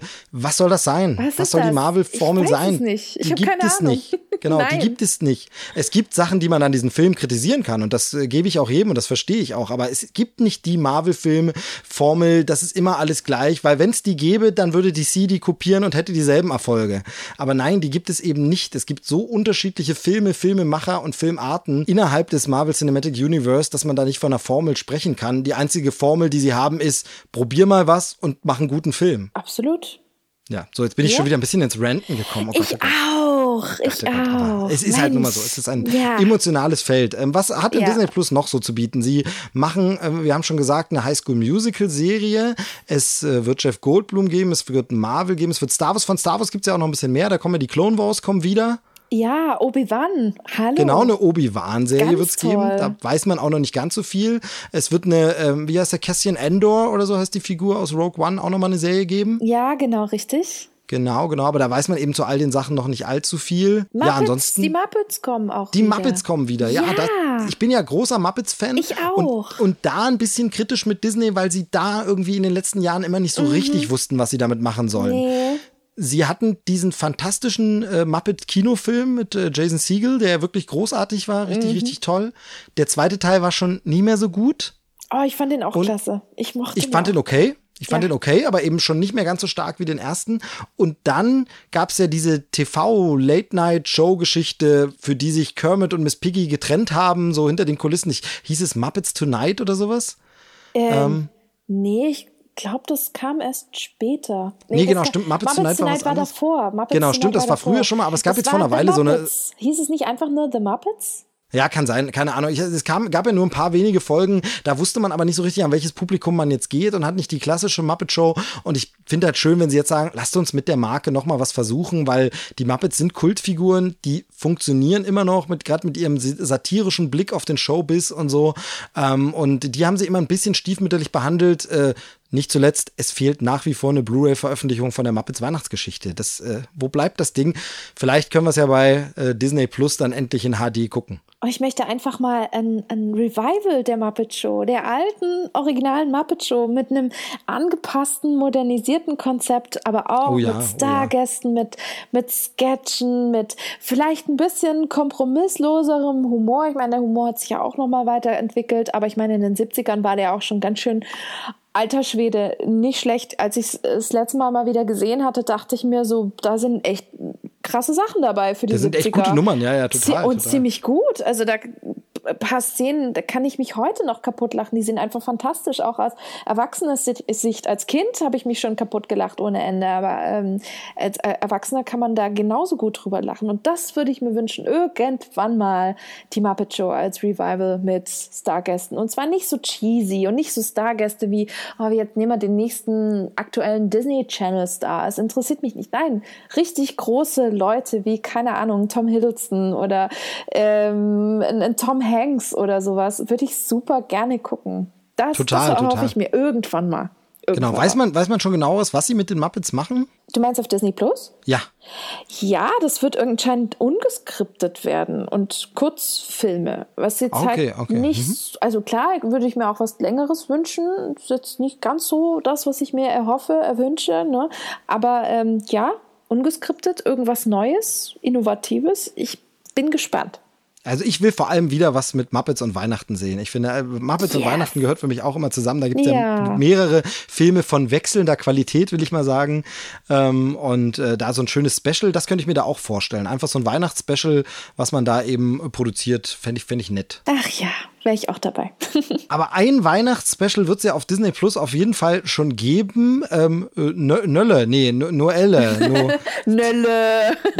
genau, no Noel, ähm, ein Weihnachtsfilm. Ähm, das hat ja Netflix im vergangenen Jahr schon gemacht mit Kurt Russell, so einen schönen Weihnachtsfilm. Oh ja. Mhm. Den Weihnachtsmann. Der war nett, fand ich. Also, ja, der war tatsächlich äh, unterhaltsam. Jetzt nicht der große Wurf, aber nett. Genau, der war ganz nett und ähnliches erhoffe, verspreche ich mir auch von Noel mit der allseits beliebten Anna Kendrick. Genau, genau. Ja, und zauberhaft. Bill, Bill Hader, Bill Hader muss man auch sagen. Also ja, genau, tolle genau. Leute, die da mitspielen. Genau, und Anna Kendrick spielt die Schwester vom Weihnachtsmann. Ja. Genau. Und die muss mal wieder, wie das in so Weihnachtsfilmen üblich ist, Weihnachten retten. Aber spielt sie nicht, spielt sie nicht die Tochter? Die Tochter vom alten Weihnachtsmann. Genau. Ihr Bruder wird der neue Weihnachtsmann. Ah, also ist sie ja ah, quasi genau die Schwester so vom neuen Weihnachtsmann. Der will sich eine Pause gönnen, ist weg und dann äh, ist er zu lange weg. Dann kommt Weihnachten und dann muss sie Weihnachten retten. Äh, jetzt nicht die originellste Story auf dem Planeten, aber äh, Weihnachtsspaß bin ich immer für zu haben. Anna Kendrick bin ich immer für zu haben. Also ich finde, das sieht sehr, sehr putzig aus. Absolut. Ich meine, Disney und Weihnachten gehört einfach zusammen. Guck dir an, was Disney für Weihnachtsfilme rausgehauen hat. Wenn man reinguckt in die Weihnachtsfilmabteilung jetzt im Saturn zum Beispiel und sich mal die ganzen DVDs und Blu-rays anschaut, wie viele sind davon von Disney? Also ich meine, Santa Claus, die ganze Reihe, ja, Muppets Weihnachtsfilm hattest du ja vorhin schon erzählt gehabt. Ähm, dann die Weihnachtsgeschichte. Ey, die haben so viele Weihnachtsfilme. Ja, die wird es ja dann auch alle bei Disney Plus geben. Ach, fantastisch. Yes. Das ist ja, da können sie einfach ein, Unter, einen Unterpunkt Weihnachten machen und da kannst du ja erstmal tagelang nur Weihnachtssachen von Disney. Ach, schön. Und dann am besten im Juli. Ja, klar, natürlich. Klar doch, ich gucke Kevin allein zu Hause auch schon oft im Juli. Ja, der ist ja jetzt auch bei Disney, ne? Kevin allein zu Hause, weil ist ja Fox. Ja, und man, man munkelt ja, dass es davon, und das, da bin ich noch ein bisschen skeptisch, ja, das auch auf Disney Plus adaptieren möchte. Aber ich weiß genau, da soll es ja irgendwie ein Remake, Reboot, Film? irgendwas geben. Aber hey, was soll da schon schiefgehen? Also ich fand Kevin 3 war ein fantastischer Film. Mhm nicht wäre hier, glaube ich, der richtige mhm. Nachsatz. Also äh, Macaulay Culkin hat auch schon so ein bisschen gescherzt, ne, auf Twitter von wegen, ich bin verfügbar, äh, ihr könnt da gern, fragt mich an, wenn ihr wollt. Ähm, ja, wobei ich glaube, jetzt heutzutage würde er wahrscheinlich eher einen der Einbrecher spielen. Ja, wahrscheinlich schon. Oder eine kleine Cameo haben. Genau, genau. Ja. Oder er ist der schrullige Nachbar, vor dem der Junge Angst hat. Ja, genau, mit den Gummistiefeln. Genau, das würde mhm. auch passen. Naja, da wird man auch mal sehen, ob da noch mal irgendwie was kommt. Genau, munkelt man auch und so. Ähm, aber ich glaube, das war's zu äh, Disney Plus. Ja, ich denke auch, das waren die großen Highlights. Ja, das sind ja einige Sachen schon. Und dann wird ja über oh, die ja. Jahre immer mehr kommen, so wie jetzt halt immer mehr Sachen äh, heraus purzeln und poltern. Ähm, wir können ja mal bei Filmen noch ein bisschen bleiben, denn auch ein paar Kinofilmgeschichten wurden ja noch angekündigt, ähm, da auch das Marvel Cinematic Universe weiter behandelt, obwohl es ja vor kurzem erst die San Diego Comic Con gab, wo die Phase 4 soweit vorgestellt wurde, gar hatte man sich doch ein paar Sachen, die waren da ganz sicher schon bekannt, aber eben doch für jetzt noch aufgehoben und zwar vor allem zu zwei Filmen. Das eine ist äh, The Eternals. Mhm. Genau, ein großer, wieder so ein kosmischer ähm, Marvel-Film. Da geht's halt um so, ja, sag mal, super starke äh, Lebewesen, die aber irgendwo auf der Erde sich verstecken, wo die bisher so waren während der ganzen Geschichte mit Thanos und so. Das wird der Film alles zeigen. Ich glaube, der Ansatz ist so ein bisschen, dass die gar nicht wissen, dass sie diese Kräfte haben und das erst so richtig entdecken. Ähm, aber die Besetzung kann sich auf jeden Fall sehen lassen. Da haben wir nämlich zum Beispiel einen Neuzugang fürs MCU und das ist Angelina Jolie. Mhm, sehr überraschend finde ich. Spannend. Überraschend fürs MCU, aber die Disney Connection ist ja da. Ja, genau, durch Maleficent. Das ist klar. Genau. Aber das ist natürlich eher so ein bisschen mehr Fantasy, Family. Und jetzt in den Marvel-Bereich einzusteigen, ich hätte Jolie niemals bei Marvel gesehen. Deswegen Nee, tatsächlich so auch nicht. Ich auch nicht. Also ja, finde ich auch, finde ich auch spannend. Aber ähnlich geht's mir, auch wenn sie mittlerweile nicht mehr so ein Riesenstar ist, ähm, aber von mir immer noch sehr geschätzt. Ähnlich geht's mir mit Selma Hayek tatsächlich auch. Oh ja. Hätte ich da jetzt auch nicht auf dem Schirm gehabt irgendwie. Nee, ich auch nicht. Also ich finde generell der, der komplette Cast klingt sehr, sehr spannend, sehr abwechslungsreich. Und äh, ich bin auch gespannt, so wie sich das anfühlt. Also allein schon auch optisch und visuell, weil wir haben natürlich auch schon viele, wie du schon gesagt hast, kosmische Dinge auch ähm, im MCU gehabt. Und das ist natürlich spannend, wie äh, The Eternals, was die für einen anderen Spin bekommen war. Wir haben schon die Guardians of the Galaxy und so. Äh, wie, klar ist Guardians sehr, sehr schrullig stellenweise und sehr, sehr kantig auch. Ähm, deswegen ich kann es mir noch nicht so richtig vorstellen, wie The Eternals sich anfühlen wird. Ich glaube, das wird ganz spannend, wenn der erste Trailer rauskommt. Genau, das wird für mich auch insofern wieder spannend. Ich bin ja so ein bisschen Comicleser und Comic-Kenner, aber das ist wieder so eine Reihe, die ich auch wirklich noch nie gelesen habe, gar nichts weiter drüber weiß und gar ich nicht wirklich nicht. kenne und die da jetzt gepusht wird. Und das macht es natürlich für mich dann auch neu, frisch und anders spannend. Also von daher ähm, bin ich da auch sehr, sehr, sehr, sehr gespannt. Und dann gibt es ja einen Neuzugang, bei dem auch ein bisschen länger gemunkelt wurde, dass er irgendwie ins MCU kommen soll. Und jetzt war eben klar, er kommt zu Eternals. Und das ist ja ein Game Game of Thrones äh, Alumni. Kit Harrington ist jetzt auch irgendwie dabei. Ja, das war eine sehr große Überraschung. Hätte ich nicht gedacht. Ja, er muss ja irgendwas auch machen. Und dass die Leute da alle noch mal irgendwo zu sehen sein werden, war zu erwarten. Wobei ich persönlich tatsächlich eher gedacht hätte, äh, man holt sich jemand wie Emilia Clarke oder so. Ja, stimmt. Ja, sie müsste eigentlich auch noch ins MCU, ne? Also ich meine, Richard Madden ist ja auch dabei. Das finde ich auch sehr, sehr spannend. Ja, stimmt, ne? stimmt, Also nochmal genau. äh, ein Game of Thrones äh, ehemaliger. Aber stimmt, Emilia Clarke. Oh ja, ja die kommt also, bestimmt also auch in noch. Phase 6, in Phase 6 ist sie dann ein großer Superstar. Ähm, gucken wir mal. gucken wir mal. Ähm, und dann eben eine Marvel-News noch, und das ist äh, jetzt endlich offiziell, wusste jeder, dass es kommen würde, war klar, aber äh, Kevin Feige und Ryan Kugler waren zusammen auf der Bühne. Black Panther 2 hat einen Start 2022 im Mai, kommt er dann ganz offiziell. Ähm, ja, Bock. Du hast ja gesagt, du fandest ihn total blöd. Das, fandst, das war der schlechteste Marvel-Film aller Zeiten, hattest Nein. du, glaube ich, vorhin gesagt. Habe ich das, habe ich so richtig verstanden? Jetzt übertreibt doch nicht. also ich fand, ich fand, der Film hat durchaus schon ein paar gute Szenen gehabt, wie jetzt zum Beispiel die, die große ähm, Verfolgungsjagd in Busan, die Casino-Szene und so.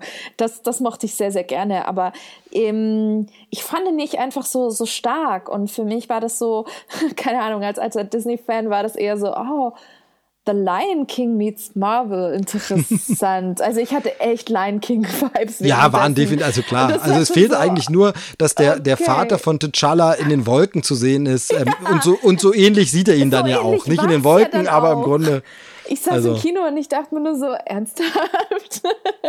aber ich meine, gut, der Cast war trotzdem klasse. Also äh, der Film war definitiv unterhaltsam, aber finde ich für andere, also für, für Marvel-Filmverhältnisse, wie ich sie mag, ich liebe zum Beispiel The Winter Soldier ganz arg, ich mag generell die Avengers-Teile, also ich mochte auch ganz arg Age of Ultron, auch wenn viele da bei dem ganz schön rumkritisiert haben, aber ich, ich weiß nicht, der Film hat mich extrem angesprochen, aber ich mag auch Doctor Strange, ich finde Ant-Man so klasse. Ähm, wenn ich die alle zusammennehme und die mit Black Panther vergleiche, finde ich, Black Panther fällt da einfach ab, aber es ist einfach so eine persönliche Emotionalität. Deswegen ist jetzt der zweite Teil für mich so, ja, kann man machen. Guck mal an. Ja, kann aber ja dann nur noch aber, stärker werden, weil oft hat man ja im ja. zweiten Teil auch die Möglichkeit, nochmal jetzt äh, genau. hat man so ein paar Vorsachen aus dem Weg geräumt und dann kann man so richtig nochmal aus dem Vollen schöpfen. Also zum Beispiel gerade bei Doctor Strange äh, freue ich mich auf den zweiten Teil. Ich glaube, das wird der Wahnsinn. Oh ja, oh, das wird, glaube ich, auch eins meiner der größten Marvel-Highlights in den nächsten Jahren. Ne? Also mm, Guardians of the Galaxy mal völlig beiseite gelassen. Das ist sowieso eine meiner Lieblingsreihen. Aber diese Horror-Komponente, die jetzt angekündigt worden ist. Das ist so der erste, ähm, ja, Scary-Movie ähm, von, von Marvel wird. Das finde ich spannend, weil ich finde Doctor Strange an sich schon ein super spannender Charakter. Ich fand den ersten Film schon ziemlich klasse, auch aus visueller Hinsicht. Und da jetzt diese Horror-Komponente noch reinzupacken und es richtig, richtig gruselig zu machen, ja, nice. I'm sold. Her damit, will ich gucken. Ja, sehe ich genauso, sehe ich, ich genauso. Dabei. Ja, genau, das waren so die Marvel-großen Ankündigungen, wenn ich jetzt nichts vergessen habe. Ansonsten filmemäßig, also Maleficent hast du schon gesagt, da gab es auch noch mal ein bisschen was äh, zu sehen und ein bisschen Präsentation. Zweiter Teil, ja, da bin ich so, schauen wir mal. Habe ich, glaube ich, schon im, im Trailer-Schnack darüber Genau, da habt ihr ja schon drüber gesprochen. Ja, ja, ja. Also, hm. ich kann, kann gut werden. Ja, ich hätte es jetzt nicht gebraucht. Gucken. Wir mal. Same, genau. Genau. Ansonsten weiß ich jetzt gar nicht, war noch filmmäßig was? Ich glaube, das war es. Äh, Cruella, soweit, ne? Cruella haben wir zum Beispiel. Ah, ähm, stimmt, stimmt, stimmt, stimmt. Emma stimmt. Stone quasi als Cruella und da bin ich sehr, sehr gespannt, in, in welcher Zeitperiode die das ansiedeln wollen und äh, in welche Richtung es geht, weil viel dazu wissen wir tatsächlich noch nicht. Wir haben nur dieses ziemlich tolle Promobild, wo sie schon als Cruella zu sehen ist, gesehen. Da finde ich ja das Spannende, dass ja ähm, äh, 101 Dalmatiner die Mutter aller Realverfilmungen quasi ist, was immer gern so vergessen wird. Also seit es jetzt seit ein paar Jahren diese Realverfilmung gibt, ist immer so wie, oh, jetzt machen sie das und so. Aber dass das früher schon mal super erfolgreich gemacht wurde, dann nur halt eben nicht groß weiterverfolgt, äh, vergisst man immer, denn 101 Dalmatiner, es gibt ganz viele Leute, die kennen eher den Realfilm als den Trickfilm. Ja, genau. Deswegen verstehe ich das auch nicht. Aber gut, also, ja, werden wir sehen. Und deswegen finde ich es auch besonders spannend, wie jetzt Disney an Cruella äh, de Vil als Charakter neu rangeht. Also welche Perspektiven werden sie eröffnen? Wie werden sie die Geschichte ausweiten? Wie tief sieht man in ihre Seele quasi, wenn man es genau in ihrer sehr, sehr schwarze Seele. Vielleicht erzählen sie es auch so ein bisschen Wicked Musical Style. Wie ist sie überhaupt erst böse geworden? Wie kriegt sie bestimmt diesen Film? Kann ich mir sehr gut vorstellen, dass man aus der Hinsicht mal gehen wird. Und ähm, das finde ich sehr, sehr spannend. Also da freue ich mich schon echt drauf, weil ich glaube, das wird äh, spannend, ja. Ähm, worauf ich mich aber auch noch freue, ist Jungle Cruise tatsächlich. Ich bin oh ja, stimmt. Das wird auch cool, weil ich liebe ja Attraktionsverfilmungen. Die gehen manchmal in die Hose wie bei Haunted Mansion. Disney, was habt ihr da gemacht? Grauenvoll. Den hat, den hat glaube ich, auch niemand gesehen. Wo ist der Film von Guillermo del Toro, Leute? Warum? Ging das Projekt nicht weiter. Ich könnte heulen. Ähm, nein, und es ist nicht Crimson Peak, falls es Leute sagen. Crimson Peak ist nicht Haunted Mansion. Ähm, genug gerentet. Nein, Jungle Cruise freue ich mich extrem drauf, weil für die Leute, die durch die, die Hauptdarsteller einfach, ne? Ja, nicht nur wegen der Hauptdarsteller, sondern ich liebe einfach Attraktionsverfilmungen. Und wer da draußen Jungle Cruise nicht kennt, das ist eine Attraktion. Ähm, da sitzt man in einem kleinen Boot, fährt durch äh, quasi den Dschungel, sieht ganz viele wilde Tiere, natürlich alles Animatronics, lebt aber durch den Skipper, der dieses Boot steuert. Und die Skipper sind natürlich sehr gewitzt mit ganz vielen schlechten Witzen. Und deswegen hat diese Attraktion einen ziemlich großen Kultstatus, weil auch einige bekannte Leute schon Skipper waren in Disneyland in Anaheim in Kalifornien. Und ähm, ich kann mir da schon eine ziemlich nette, lustige Story vorstellen. Und wenn ich so denke an Dwayne Johnson in Jumanji, was für mich eine sehr große Überraschung war, weil ich dachte, oh Gott, Jumanji mit Dwayne Johnson, das kann doch nichts werden. Und ich war echt ein bisschen überrascht, wie äh, unterhaltsam der Film doch letztendlich war. Und wenn ich mir das so ein bisschen vorstelle als Disney-Version, dann noch mit Emily Blunt und ach, da freue ich mich extrem drauf. Ich glaube, das wird nett. Ja. Ja, also da, wie gesagt, ist es für mich die Chemie der Hauptdarsteller einfach zusammen. Wenn man die auf der Bühne schon sieht, denkt man ja, die sind schon immer beste Freunde irgendwie.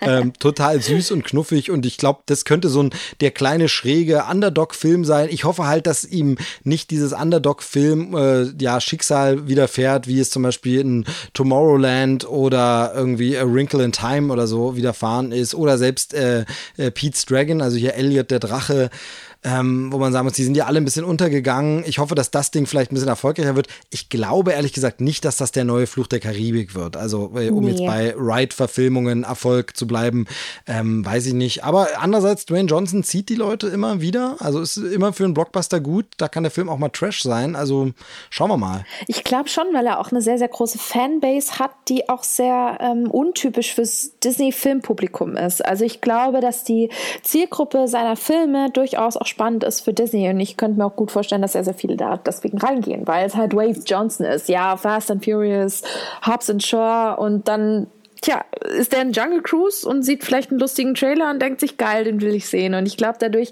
kriegt Disney halt eben auch neue Zielgruppen, ganz klar.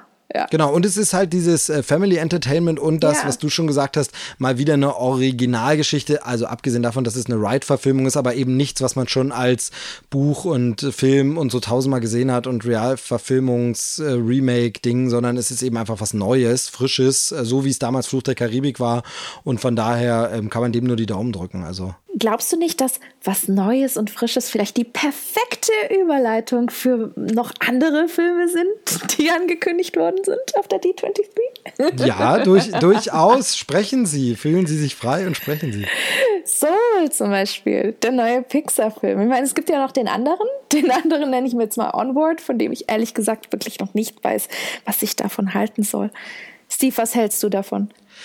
Bei Onward ist es so ein bisschen, ich finde die Idee knuffig und irgendwie nett und ähm, muss aber irgendwie sagen, ich sehe da, also das ist ganz komisch, manchmal auch wirklich nur so ein Bauchgefühl, ich sehe da irgendwie nicht so, so einen Kinofilm drin. Das wäre für mich, hätte ich so gedacht, das hätte so eine Serie sein können. Oh, weißt du, ja. so eine nette Animationsserie, vielleicht ein bisschen Disenchantment oder sowas, aber so ein bisschen irgendwie, ähm, oder ein bisschen diese Trolljäger-Serie, wie es sie auf äh, Netflix gibt, oder irgendwie so. Also, das wäre für mich, glaube ich, eine richtig nette, lustige Animationsserie mit diesen beiden Typen in so einer Fantasy-Welt, die dann da quasi ein bisschen unserer Welt ähnelt und alles so eine moderne Fantasy-Welt ist es ja. Und das so mit mit mehreren Episoden, hätte ich irgendwie cool gefunden als so abendfüllenden Film. Da habe ich so ein bisschen das Gefühl, dass ich, dass man vielleicht, ich sehe die Gefahr, dass man vielleicht am Ende des Films denkt, ach, jetzt habe ich gerade diese Welt so ein bisschen begriffen, jetzt würde ich gern mehr davon sehen. Ach, jetzt ist die Story schon zu Ende, ach, schade. Ja, da habe ich so, ein bisschen. Also bin ich, bin ich gespannt. Ich kann mir darunter noch nicht so richtig viel vorstellen und vor allem, ich kann das Thema noch nicht so richtig greifen. Also genau. Du musst halt ja. da wahnsinnig viel Worldbuilding machen und mhm. dann eine Story und dann ist, wie gesagt, so ein Film schnell zu Ende. Das ist halt immer so ein bisschen schwierig. Ähm, ich sag mal, jetzt kann man natürlich sagen, ja, sowas wie Coco braucht ja auch Worldbuilding. Das, nee, braucht er eben nicht, weil das so alte Mythen und Traditionen richtig. sind, die es ja schon alle gibt. Da musst du nicht alles erklären. Das kann sich der Zuschauer, der das alles nicht kennt, diese Kultur, der kann sich das anlesen, der kriegt das dann schnell mit oder liest es hinterher hinterher, um nochmal genauer zu verstehen. Aber du musst es nicht alles im Film erklären, weil das eben einfach eine vorhandene Tradition ist. Aber hier diese Fantasy-Welt, die musst du ja erstmal erklären. Und das dauert schon gerne mal einen halben Film und dann sollen sie noch eine Geschichte zu Ende bringen. Ähm, ich finde, das ist auch so ein bisschen in Anführungsstrichen eine Schwäche von Sumania. Der baut eine geile Welt auf, dann bleibt daraufhin die Story ein bisschen im Hintertreffen, dann müssen sie aber ihren Kriminalfall auch nochmal wieder mhm. lösen mhm. und so. Also das ist immer ein schwieriger Spagat. Sumania kein schlechter Film, aber das ist eben so ein bisschen, deshalb ist der für mich nicht perfekt rund, weil du immer erst die Welt noch, und das, die Gefahr sehe ich hier so ähnlich. Du musst eine Welt erklären, willst aber auch eine spannende Geschichte erzählen. Für beides ist selten Platz in einem kurzen Animationsfilm. Wobei ich immer bei Sumania von Anfang an in Teil 1 gedacht habe und schon wusste, okay, da werden noch mehrere Teile definitiv kommen, weil die, der, der erste Teil ist schon so aufgebaut, dass es eine mindestens eine Trilogie oder so darum geben könnte, weil es gibt viel zu viele Charaktere, viel zu viele Stories, die dort aufgemacht werden. Und ich dachte mir schon so, okay, da bleibt es definitiv nicht bei Teil 1. Es sei denn, der Film floppt natürlich komplett. Aber das, das, da habe ich irgendwie schon gedacht, Disney versucht darauf hinzuarbeiten. Und das, was man gehört hat, ist ja, dass ja tatsächlich ähm, Teil 2 und 3 kommen. Ich weiß jetzt nicht, wie weit die Pläne sind, weil der Hauptkerle leider abgesprungen ist. Hm? Äh, Sony wird sich freuen über den neuen äh, Top-Regisseur, den sie jetzt haben. Rich Moore nämlich. Aber ähm, ja, und da hat man halt gemerkt bei Sumania, dass es so in die Richtung geht. Bei Onward weiß ich es nicht, ehrlich gesagt. Und ich meine, Pixar macht tolle Sachen, aber wir, wir wissen auch, dass Pixar durchaus auch mal so kleine Filme macht, die ganz schön sind, aber nicht so diese typischen Oscar-Anwärter, wo man die Filme sieht, wie Coco zum Beispiel oder Inside Out, die man sieht und sagt, wow, mega, das war ein Meisterwerk. Und ich meine, ich denke da zum Beispiel an The Good Dinosaur, den fand ich toll. Aber es ist nicht ein Film, wo ich sage, das ist ein Meisterwerk gewesen, ja. Und ich habe das Gefühl bei Onward auch. Vielleicht irre ich mich komplett. Und Onward wird das Meisterwerk, aber ich glaube, das Meisterwerk wird Soul. Definitiv. Also, wenn ich mich entscheiden könnte zwischen dem Pixar-Film, welcher mir besser gefällt, jetzt schon, von den Teasern, von den Trailern, von das, was man sieht, dann wird es Soul. Ich glaube, das wird richtig, richtig deep. Ja, also definitiv. Auf jeden Fall, also bin ich, bin ich voll bei dir, brauche ich, brauch ich gar nicht viel äh, anfügen, außer dass bei Soul ja jetzt auch noch eine Ankündigung dazu kam. Musik werden ja wohl Trent Reznor und Atticus ja. Ross machen und ähm, also das ist ja, wo man sagt, Mensch, äh, die Oscar-Gewinner, ähm, ich glaube, für welchen hatten sie gewonnen? War es Social Network, für den sie gewonnen hatten, den glaub, Oscar, aber ja. jedenfalls zuletzt David Fincher Filme gemacht, äh, Trent Reznor mit seiner Nine Inch Nails Vergangenheit und so jemand macht jetzt einen Pixar-Film, hätte man auch nie gedacht, dass das mal irgendwann zustande kommt. Also das ist auf jeden Fall das äh, kreativer aussehende, das etwas anspruchsvoller, künstlerisch wertvoller aussehende Projekt, ohne jetzt eben Onward im Vor Vorfeld so ein bisschen Unrecht tun zu wollen. Aber ich glaube, das eine wird, wird ein netter Gag für ein paar Geeks. Und der Soul wird, glaube ich, der große Knaller. Ich glaube auch. Also ich meine, man muss sich allein schon das Thema mal angucken. Das kam schon, also das Pixar Soul macht, kam ja schon vor ein paar Monaten raus. Da hat mir ja schon dieses Visual gezeigt, was ja schon recht spannend war und so ein bisschen den, den, den Plot äh, erzählt. Also im Sinne von, dass es Seelen gibt, äh, die quasi noch in uns in einer anderen Welt leben, kann das sein? Ne? Also noch so parallel irgendwie das näher beleuchten, was eigentlich eine Seele ist, wie die aussieht, wie sich das alles anfühlt. Und da kriegt man schon so, wenn man das liest, erste Inside-Out-Vibes. Ne? Also genau, das ist ja. schon sehr, sehr ähnlich. Aber dass jetzt auf der D23 der Spin und der Twist war, ey, es geht ja eigentlich um einen, um einen Jazzmusiker, fand ich mega, weil ich mir dachte, boah, wie klasse ist, wie klasse ist das denn? Also das zu verknüpfen, diese, diese psychologische Komponente wieder mit, mit äh, einem sehr, sehr spannenden musikalischen Thema. Ich glaube, das wird richtig, richtig spannend. Und ich meine, die ersten Visuals hat man ja auch gezeigt auf der D23. Hast du das gesehen? Diese ja, ja, die, du meinst Seele? die Charaktere jetzt. Oh, ja, genau. Ja. Großartig. Gefällt mir total gut, aber es ist halt wieder, man merkt es, ist Pete Doctor. Ne? Also wenn er Regie führt, dann weiß er schon, dann wird das echt ordentlich. Ich glaube, der Film wird klasse. Das kann man. Ja, das, also man kann es ja. nur hoffen, ähm, kann man nur hoffen. Schauen wir mal. Also und der Onward wird dann, den nehmen wir bonusmäßig noch mit. Ja. Einfach. Ja, Pixar-Bonus. So. genau, das ist dann einfach so, ach komm, einen, einen gucken wir noch. Das ist dann kann man einfach mal so. Es ist ein kleines Geschenk dazu. Schmankerl. Genau. So, ja, das, das müsste es aber ein Film dann wirklich gewesen sein. Nein. Nein, Steve. Disney Animation ist auch noch da. Da siehst du mal, wie groß dieses ganze Feld ist. Ja, ja? es ist wirklich, es ist wirklich faszinierend. Äh, äh, also Disney Animation, jetzt muss ich, ich muss tatsächlich schon überlegen, was haben sie denn vorgestellt? Also wir haben da so eine komische Eisfrau, die irgendwie nochmal wiederkommt. Ja, ja, ja, ja. Also ich glaube, ich glaube, die hat, wie heißt die? Elsa oder so. Und die hat einen ganz, ganz bekannten Song. Komm nicht drauf. Ich habe es irgendwo mal gehört, aber wieder vergessen, weil ich glaube, die Melodie war nicht ganz so eingängig. Nee, nein, das war, das, den hat man auch kaum gehört irgendwo, diesen Song. Nein, nein, nein. Ähm, glaub, nee, aber zu, zu, Fro zu, Frozen 2 gab es, glaube ich, gar nicht wirklich viel Neues. Da gab es ein neues Poster oder so. Einen neuen Song, also der, der Hauptsong wurde vorgestellt von, von dem kompletten Cast. Soll wohl ganz gut gewesen sein. Können wir aber leider alle nicht hören, weil wir nicht auf der D23 äh, waren, die, die dort waren im Panel. Herzlichen Glückwunsch. also von daher müssen wir, glaube ich, noch warten bis, äh, wann ist es soweit? Anfang Dezember? Irgendwie so, ja, genau. Also zu, zum Weihnachten schöner, wird es ein schöner Weihnachtsfilm. Perfektes Timing. Und äh, ja, dann wurde natürlich auch der neue Disney Animation Film vorgestellt, der dann auch ähm, nächstes Jahr in die Kinos kommen soll, auch, glaube ich, zur Weihnachtszeit. Und diesmal wird es sehr asiatisch, denn es wird ja, Raya oder Raya, Raya, Raya and the Last Raja, ich habe halt irgendwie, aber gut, das wäre dann Nein. nicht so asiatisch, ne? ich weiß auch nicht, ja. Ich würde mal sagen Raya and the Last Dragon und das wird quasi der, der neue nächste große Disney Animation Film werden. Da bin ich schon ziemlich gespannt, weil ähm, das klingt sehr spannend. Ich glaube, die Drehbuchautorin ist äh, die Co-Autorin von Crazy Rich Asians.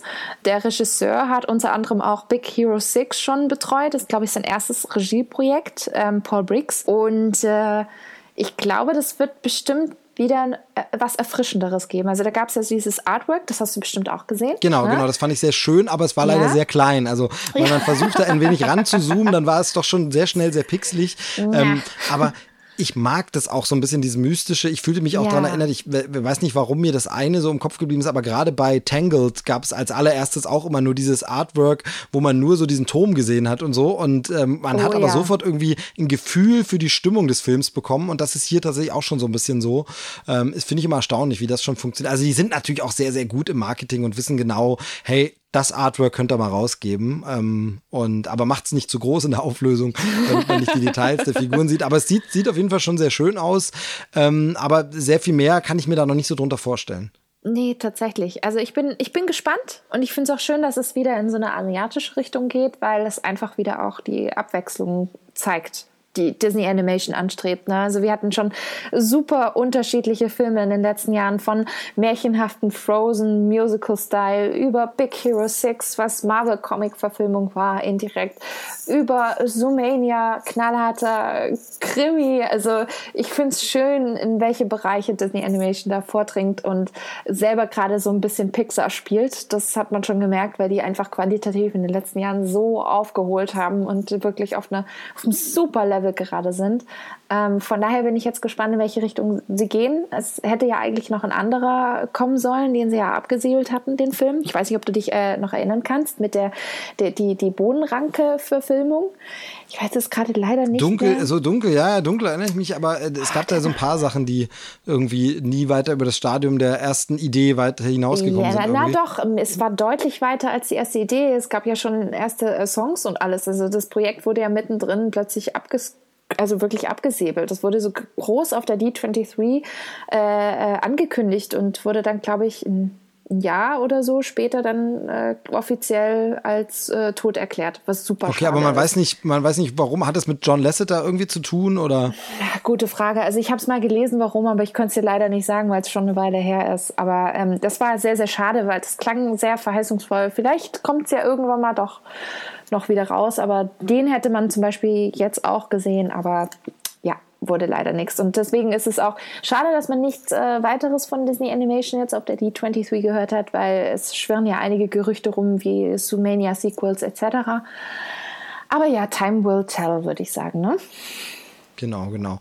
Auf jeden Fall, weil du gesagt hast, in welche Richtung es geht, es geht auf jeden Fall erstmal ostwärts, also mit Mulan und dann eben mhm. diesem anderen asiatisch anmutenden versucht man sicherlich auch ein bisschen den immer wichtiger werdenden oder schon total wichtig seienden äh, chinesischen ja. Markt irgendwie natürlich zu bedienen und ähm, Ganz genau. das äh, wird da sicherlich gelingen. Ich denke auch, ich hoffe es. Also ich meine, Zoomania war ja einer der oder war ja sogar der erfolgreichste Animationsfilm aller Zeiten in, in China.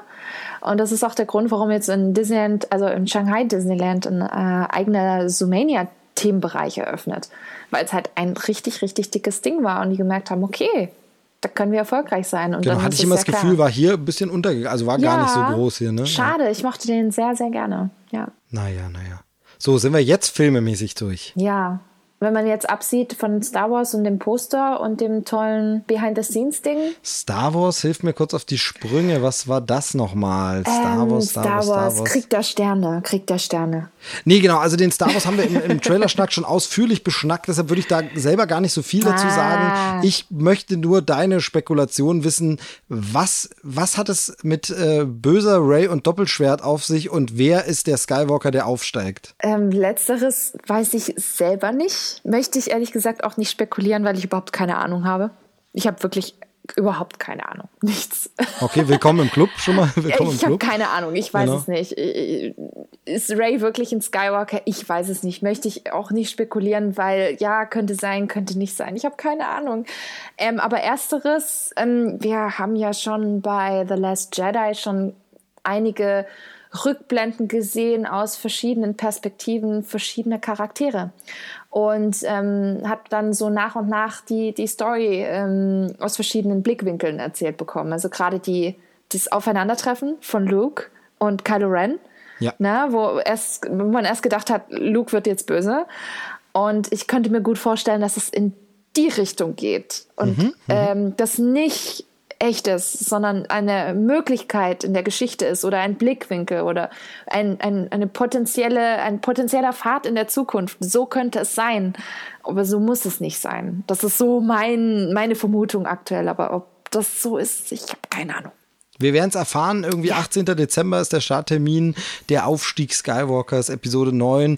Dann soll ja erstmal, heißt es immer, Schluss sein, zumindest Skywalker-Sage auf jeden Fall und generell mit Filmen. Gleichzeitig aber nimmt man ständig irgendwelche Leute unter Vertrag für neue Trilogien. Also da weiß ich auch nicht so richtig, was Disney sich dabei denkt, dann es zu gibt sagen, kein ja, Star Wars nee, mehr. Genau. Nee, Star Wars machen wir. Aber dieser Mann hat doch gerade unterschrieben für zehn Filme Star Nein, nein, nein, nein, nein, nein. Aber er kommt gerade mit Haufen Taschen, auf denen Star Wars Drehbücher steht, raus. Nein, nein, also ist, nein, ist ein bisschen nein, seltsam. Und dann kriegt ihr bestimmt auch noch eine zweite Staffel von Mandalorian. Nein, nein, der kann überhaupt nicht sein. Man kann genau. überhaupt nicht sein. also ganz komisch so ein bisschen. Ähm, ja, schauen wir mal. Also ähm, die Stimmung war ein bisschen gekippt nach Last Jedi. Mal sehen, wie es jetzt ist, ob es ihnen gelingt, die Fans wieder auf ihre Seite zu ziehen. Äh, in JJ we trust, will ich mal sagen. Oh yes, always. Und von daher gucken wir mal. So, war es das jetzt an Film? Ich glaube ja. Sehr mein gut. Gott.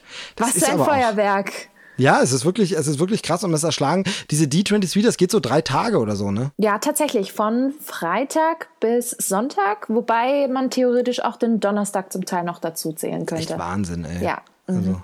Mhm. Was da? Naja, und dann äh, muss ich dich zu einem äh, Bereich ja auf jeden Fall fragen, bei dem ich mich nicht so auskenne, aber bei dir ähm, weiß, dass du in dem ein oder anderen äh, Vergnügungspark des Hauses Disney ja schon mal äh, deinen Fuß kurz reingestellt hast. Ja, ganz kurz. Nämlich für alle, die es eben nicht wissen, du warst schon in allen. Ja. Ja, kann man, kann man machen, würde ich mal sagen. ähm, was gibt's denn, also da können wir ja wirklich nur so die spannendsten, weil da ist jetzt vielleicht nicht jeder so reingenördet, aber was gibt's denn so an spannenden Ankündigungen ähm, zu den Vergnügungsparks von Disney und vor allem möchte ich von dir wissen, warum floppt denn Galaxy's Edge so phänomenal und ist äh, totales Verlustgeschäft für Disney? Fangen wir mal mit Galaxy's Edge an ich, ich, ich lese immer nur die ganze Zeit so, oh, Star Wars Land ist ein Flop, da kommen keine Leute hin. Millennium Falcon, nur 20 Minuten Wartezeit, ist eine absolute Geisterwüste, die, der ganze Park. Es ist, Disney hat sich verkalkuliert. So, liebe Leute, jetzt empfehle ich euch heute in die Bilder reinzugucken von Galaxy's Edge in Orlando und dann reden wir bitte nochmal, weil da hatte heute der Millennium Falcon Ride 300 Minuten Wartezeit. Die Leute sind heute Morgen schon um halb zwei auf dem Gelände gewesen, um anzustehen. Fantastisch. Also es ist wirklich, wirklich, also äh, Nur ein kleiner Nerd-Teaser, warum es so unterschiedlich ist und weil viele Journalisten das nicht verstehen. Disneyland Anaheim ist nicht vergleichbar mit Disney World. Wir haben zwei verschiedene Parks, zwei verschiedene Resorts, die auch zwei verschiedene Zielgruppen bedienen. Im ersten Park bei Disney in Anaheim hat Disney sehr viel Schadensbegrenzung mit Absicht gemacht. Die haben ganz, ganz viele Jahreskarteninhaber gar nicht zugelassen in den ersten zwei Monaten. Haben gesagt, alles Blockout-Dates, ihr dürft nicht rein. Weil wir Angst haben, dass es zu voll wird, weil Disneyland ist viel, viel kleiner. Das ist nie ausgelegt auf Massen.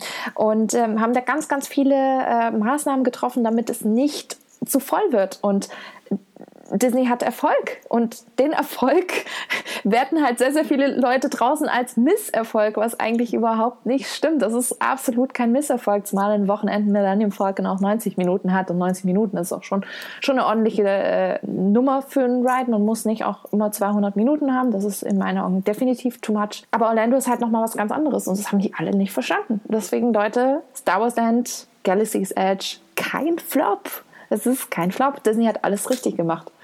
genau, war, war mir nochmal wichtig, weil ich weiß, dass äh, du dich da genauso drüber aufregst wie ich. Ich finde es ja. halt so ein bisschen, da sind wir wieder bei dem Thema. Das ist, ist, heute so ein bisschen der rote Faden dieses, da wird dann wieder gebasht, weil es natürlich die schönere Schlagzeile ist, das floppt und es funktioniert nicht und so, ohne eben alle Fakten zu beachten und zu gucken, ähm, wo man einfach mal sagen muss, ja, es gibt Menschen da draußen, die fanden The Last Jedi nicht so toll.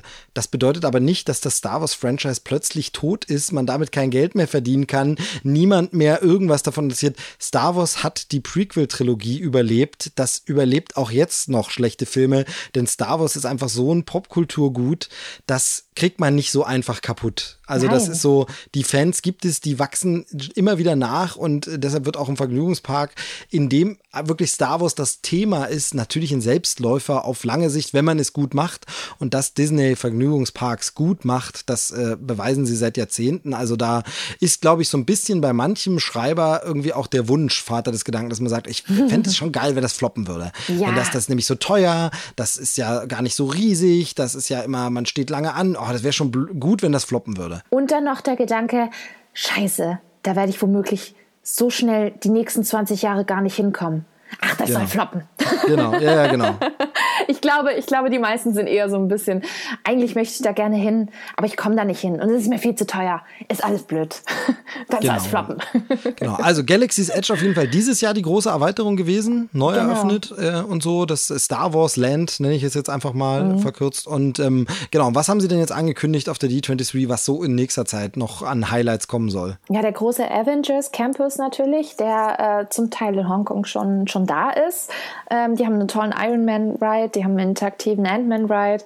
Ähm, und natürlich jetzt nach Anaheim und Paris neu kommt mit einer ähm, familienfreundlichen Spider-Man-Attraktion, wo man interaktiv quasi, ich weiß noch nicht, wie sie es genau machen, aber ähm, man darf wohl Spinnennetze selber spinnen und quasi werfen durch Augmented Reality Screens, was auch immer. Ich bin sehr okay, gespannt. Okay, okay, das klingt spannend auf jeden Fall. Klingt spannend. Äh, die ganzen Themenbereiche kriegen quasi eine Art Ant-Man-Restaurant, wo bestimmte ähm, Essens. Äh, Produkte extrem groß oder extrem klein sind. Also ich glaube, die spielen da super, super viel mit, mit Größenverhältnissen und ich glaube, das könnte, könnte auch sehr, sehr spannend sein. Ähm, man wird Doctor Strange dort sehen und ähm, Paris kriegt jetzt, äh, hat eigentlich schon ja eine Achterbahn in den Studios, nämlich den Rock'n'Roller Coaster, der macht aber leider zu äh, mit der tollen Aerosmith Musik und ähm, daraus wird aber letztendlich ein Ironman Coaster. Dazu gab es aber auf der D23 leider nicht so viele Infos. Anaheim kriegt dafür wohl einen ganz, ganz großen Avengers Ride in den nächsten Jahren mit komplett neuer Technologie und wo jeder einen eigenen Anzug bekommt und selber Teil des Geschehens äh, sein darf und selber Superheld spielen darf. Das klingt extrem innovativ, aber dazu gab es leider auch noch nicht ganz so viele Ankündigungen. Ich glaube, der, der Ausblick ist da auch immer sehr, sehr groß, oder? Bei den Vergnügungsparks sagen es wirklich schon, dass so für in fünf Jahren und so angekündigt wird und länger. Ja, und meistens sagen sagen sie dazu noch kein Datum, at a later date oder so. Dann, dann kommen dann immer die typischen Floskeln, wo man sagt, wo man weiß, okay, die sind definitiv noch im Planungs- und Kreativstadium, dass es noch nicht so weit ist, dass man da noch mehr drüber reden kann. Also es gibt ein paar Artworks dann immer, aber da kann man dann sagen, mindestens vier, fünf Jahre noch on top ja. Genau. Und für unser Disneyland, nenne ich es jetzt mal, also Paris, da ist, glaube ich, auch nicht so viel angekündigt worden. Nee, nicht ganz so viel. Und es war auch sehr, sehr äh, äh, traurig und schon fast ein bisschen enttäuschend. Aber ähm, was ich jetzt in den letzten Jahren ähm, mitbekommen habe, ist, dass Paris sich den einen oder anderen Knaller immer noch für sich selber aufhebt. Also es ist noch nicht so weit, dass auf der D23 wirklich alles vorab äh, kommuniziert wird. Viele Highlights ähm, kommuniziert das Disneyland Paris einfach für sich selbst. Auf Pressekonferenzen, ah, okay. auf Fan-Events und ähm, die schönen, tollen Sachen gibt es dann halt an, auf, an anderer Stelle, an einem anderen Zeitpunkt. Aber es gibt so viele Gerüchte gerade um Paris herum. Ähm, ihr könnt euch sicher sein, da kommt einiges in den nächsten Jahren, wirklich, wirklich viel. Also gerade auch jetzt die neue Frozen Celebration, wir kriegen eine neue Saison mit neuem, keine Ahnung, Feuerwerk auf, auf einem See und so. Ich glaube, da kommen schon sehr, sehr spannende Dinge. Man hört, dass wir einen Indiana Jones Ride vielleicht bekommen könnten und zwar einen neueren, größeren. Man hört, dass wir den neuen Mickey Mini Ride aus den USA auch irgendwie bekommen könnten. Das ist alles sehr spekulativ, aber ähm, die Gerüchteküche brodelt und ich glaube, da wird sehr, sehr viel passieren in Paris. Ja. ja. Sehr gut. Das, das freut mich, denn ich bin ja großer, großer, großer Fan und ähm, fahre da immer wieder gern hin. Und es ist eben einfach doch dann die für uns einfachste Variante noch. Ähm, äh, ich hatte mal gehört, dass die gar nicht mehr so viel Möglichkeit haben, es noch zu erweitern von den Flächen drumherum, dass es da immer so ein bisschen schwierig ist. Also es auch nicht unendlich wachsen kann, Paris. Das ist natürlich dann auch mal schwierig. Wir haben schon ein festes Gebiet, das stimmt, aber Platz ist schon noch da. Also man kann sich sicher sein, es ist so viel Platz da, dass sie noch einen dritten Park erbauen können und müssen. Also für die Leute, die es nicht wissen, äh, Disneyland hat einen Vertrag mit äh, Frankreich und äh, dieser Vertrag besagt eigentlich, dass sie auch einen dritten Park eröffnen müssen. Eigentlich hätte der schon längst offen haben sollen, damit die schieben es immer wieder raus. Ähm, und Frankreich genehmigt das, weil Disney dafür immer wieder andere Sachen baut.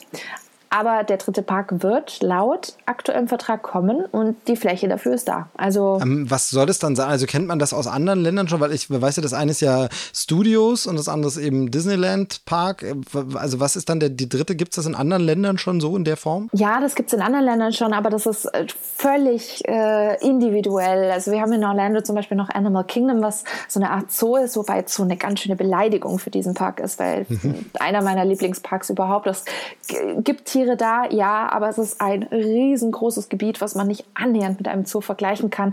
Mit einem Mix von, von auch wundervollen Shows und Attraktionen. Alles natürlich extrem tiergerecht, das muss man schon wirklich sagen, weil ich äh, selber bin ein großer Zooverweigerer und ähm, bin eigentlich gegen alles, was äh, gegen äh, solche engen ja, Käfige und äh, nicht artgerechte Haltungen entspricht. Und aber bei Animal Kingdom fühle ich mich jedes Mal wohl, weil ich das Gefühl habe, oh cool, sowas habe ich noch nie gesehen. Das ist einfach eine riesengroße Savanne und da laufen die Tiere rum. Dann gibt es sowas. Dann gibt es in Tokio zum Beispiel Disney Sea, ein eigener Park, der um das Thema Meer und, und äh, Mystik so ein bisschen spielt, mit einem riesengroßen Vulkan in der Mitte, so als, als ja, Wahrzeichen sozusagen wie das Schloss in anderen Parks. Also von daher, es gibt ganz, ganz viele Möglichkeiten, wie Disney damit spielen kann und wie es auch schon in anderen Ländern umgesetzt worden ist.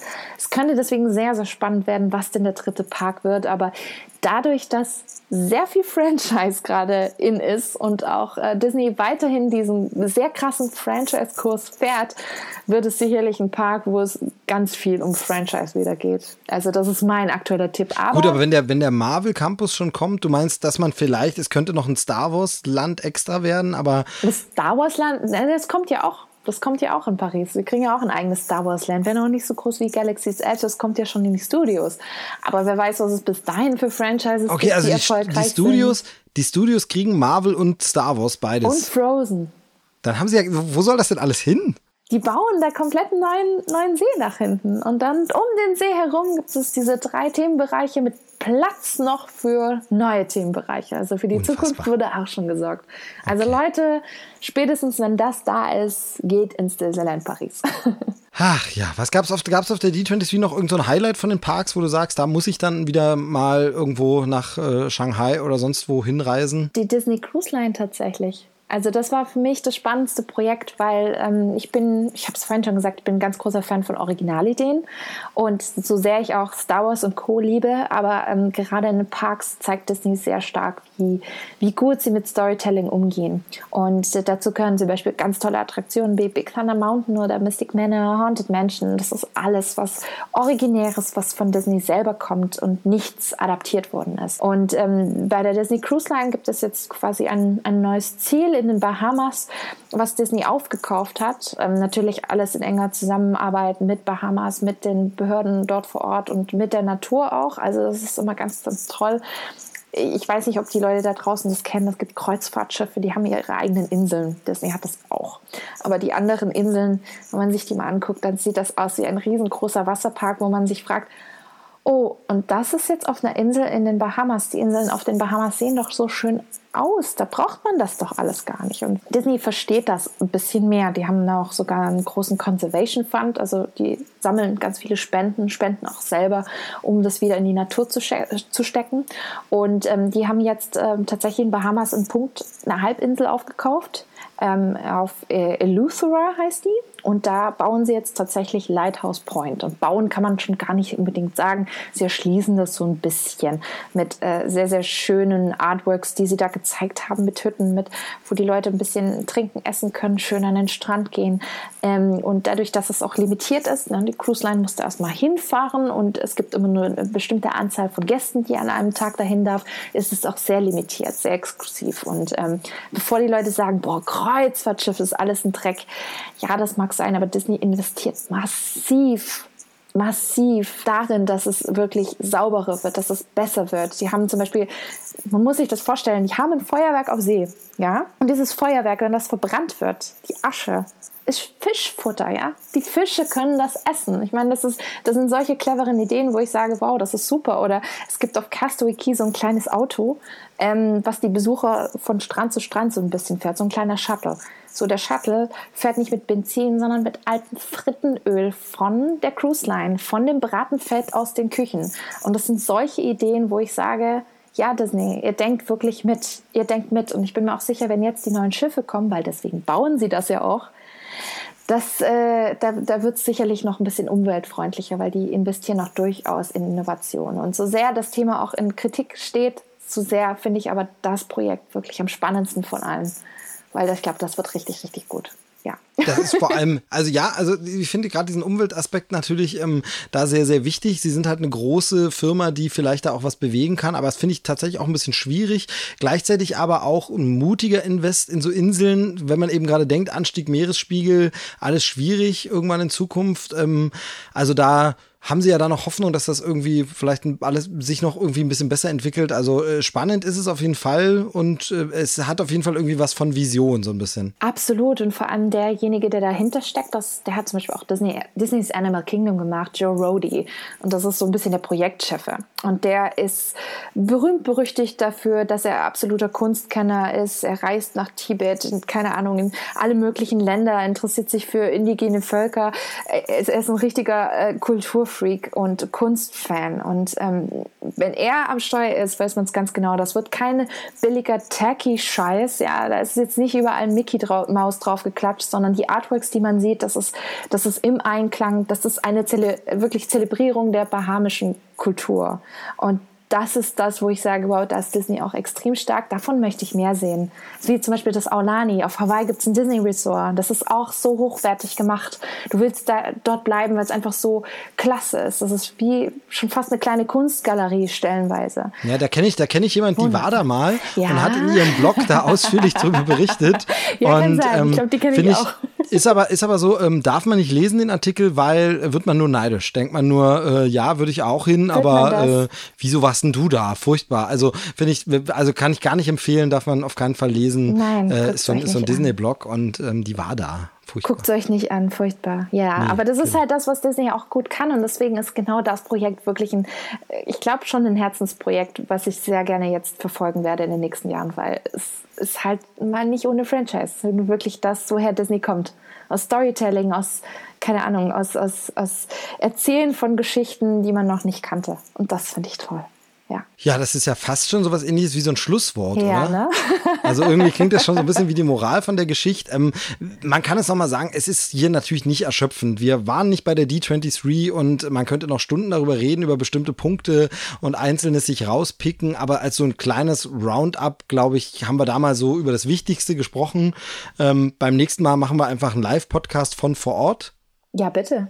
Also ist ja in zwei Jahren, das können wir jetzt mal planen, so ein bisschen. In zwei Jahren. Ähm, Genau, wir machen so eine, wir machen so eine GoFundMe-Seite oder so und dann sollen die Leute spenden und dann fahren wir dahin.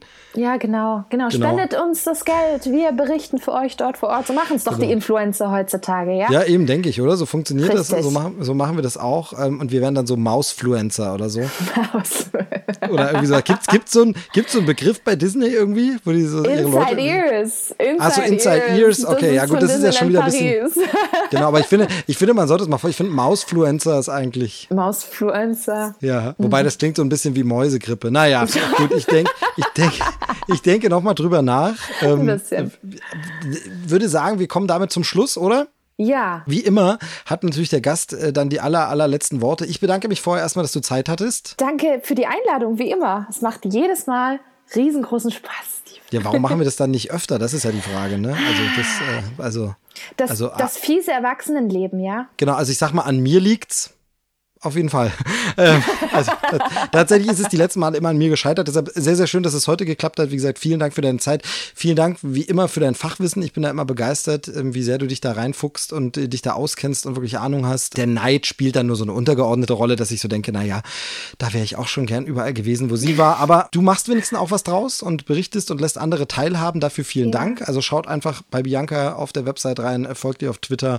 Ähm, ich verlinke das auch alles und vielen, vielen Dank. Vielen Dank fürs Zuhören, liebe Hörer. Bis zur nächsten Ausgabe, die dann irgendwann demnächst kommt.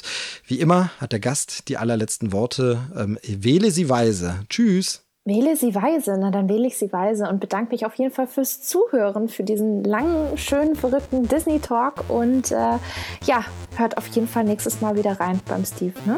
Tschüss. Ciao.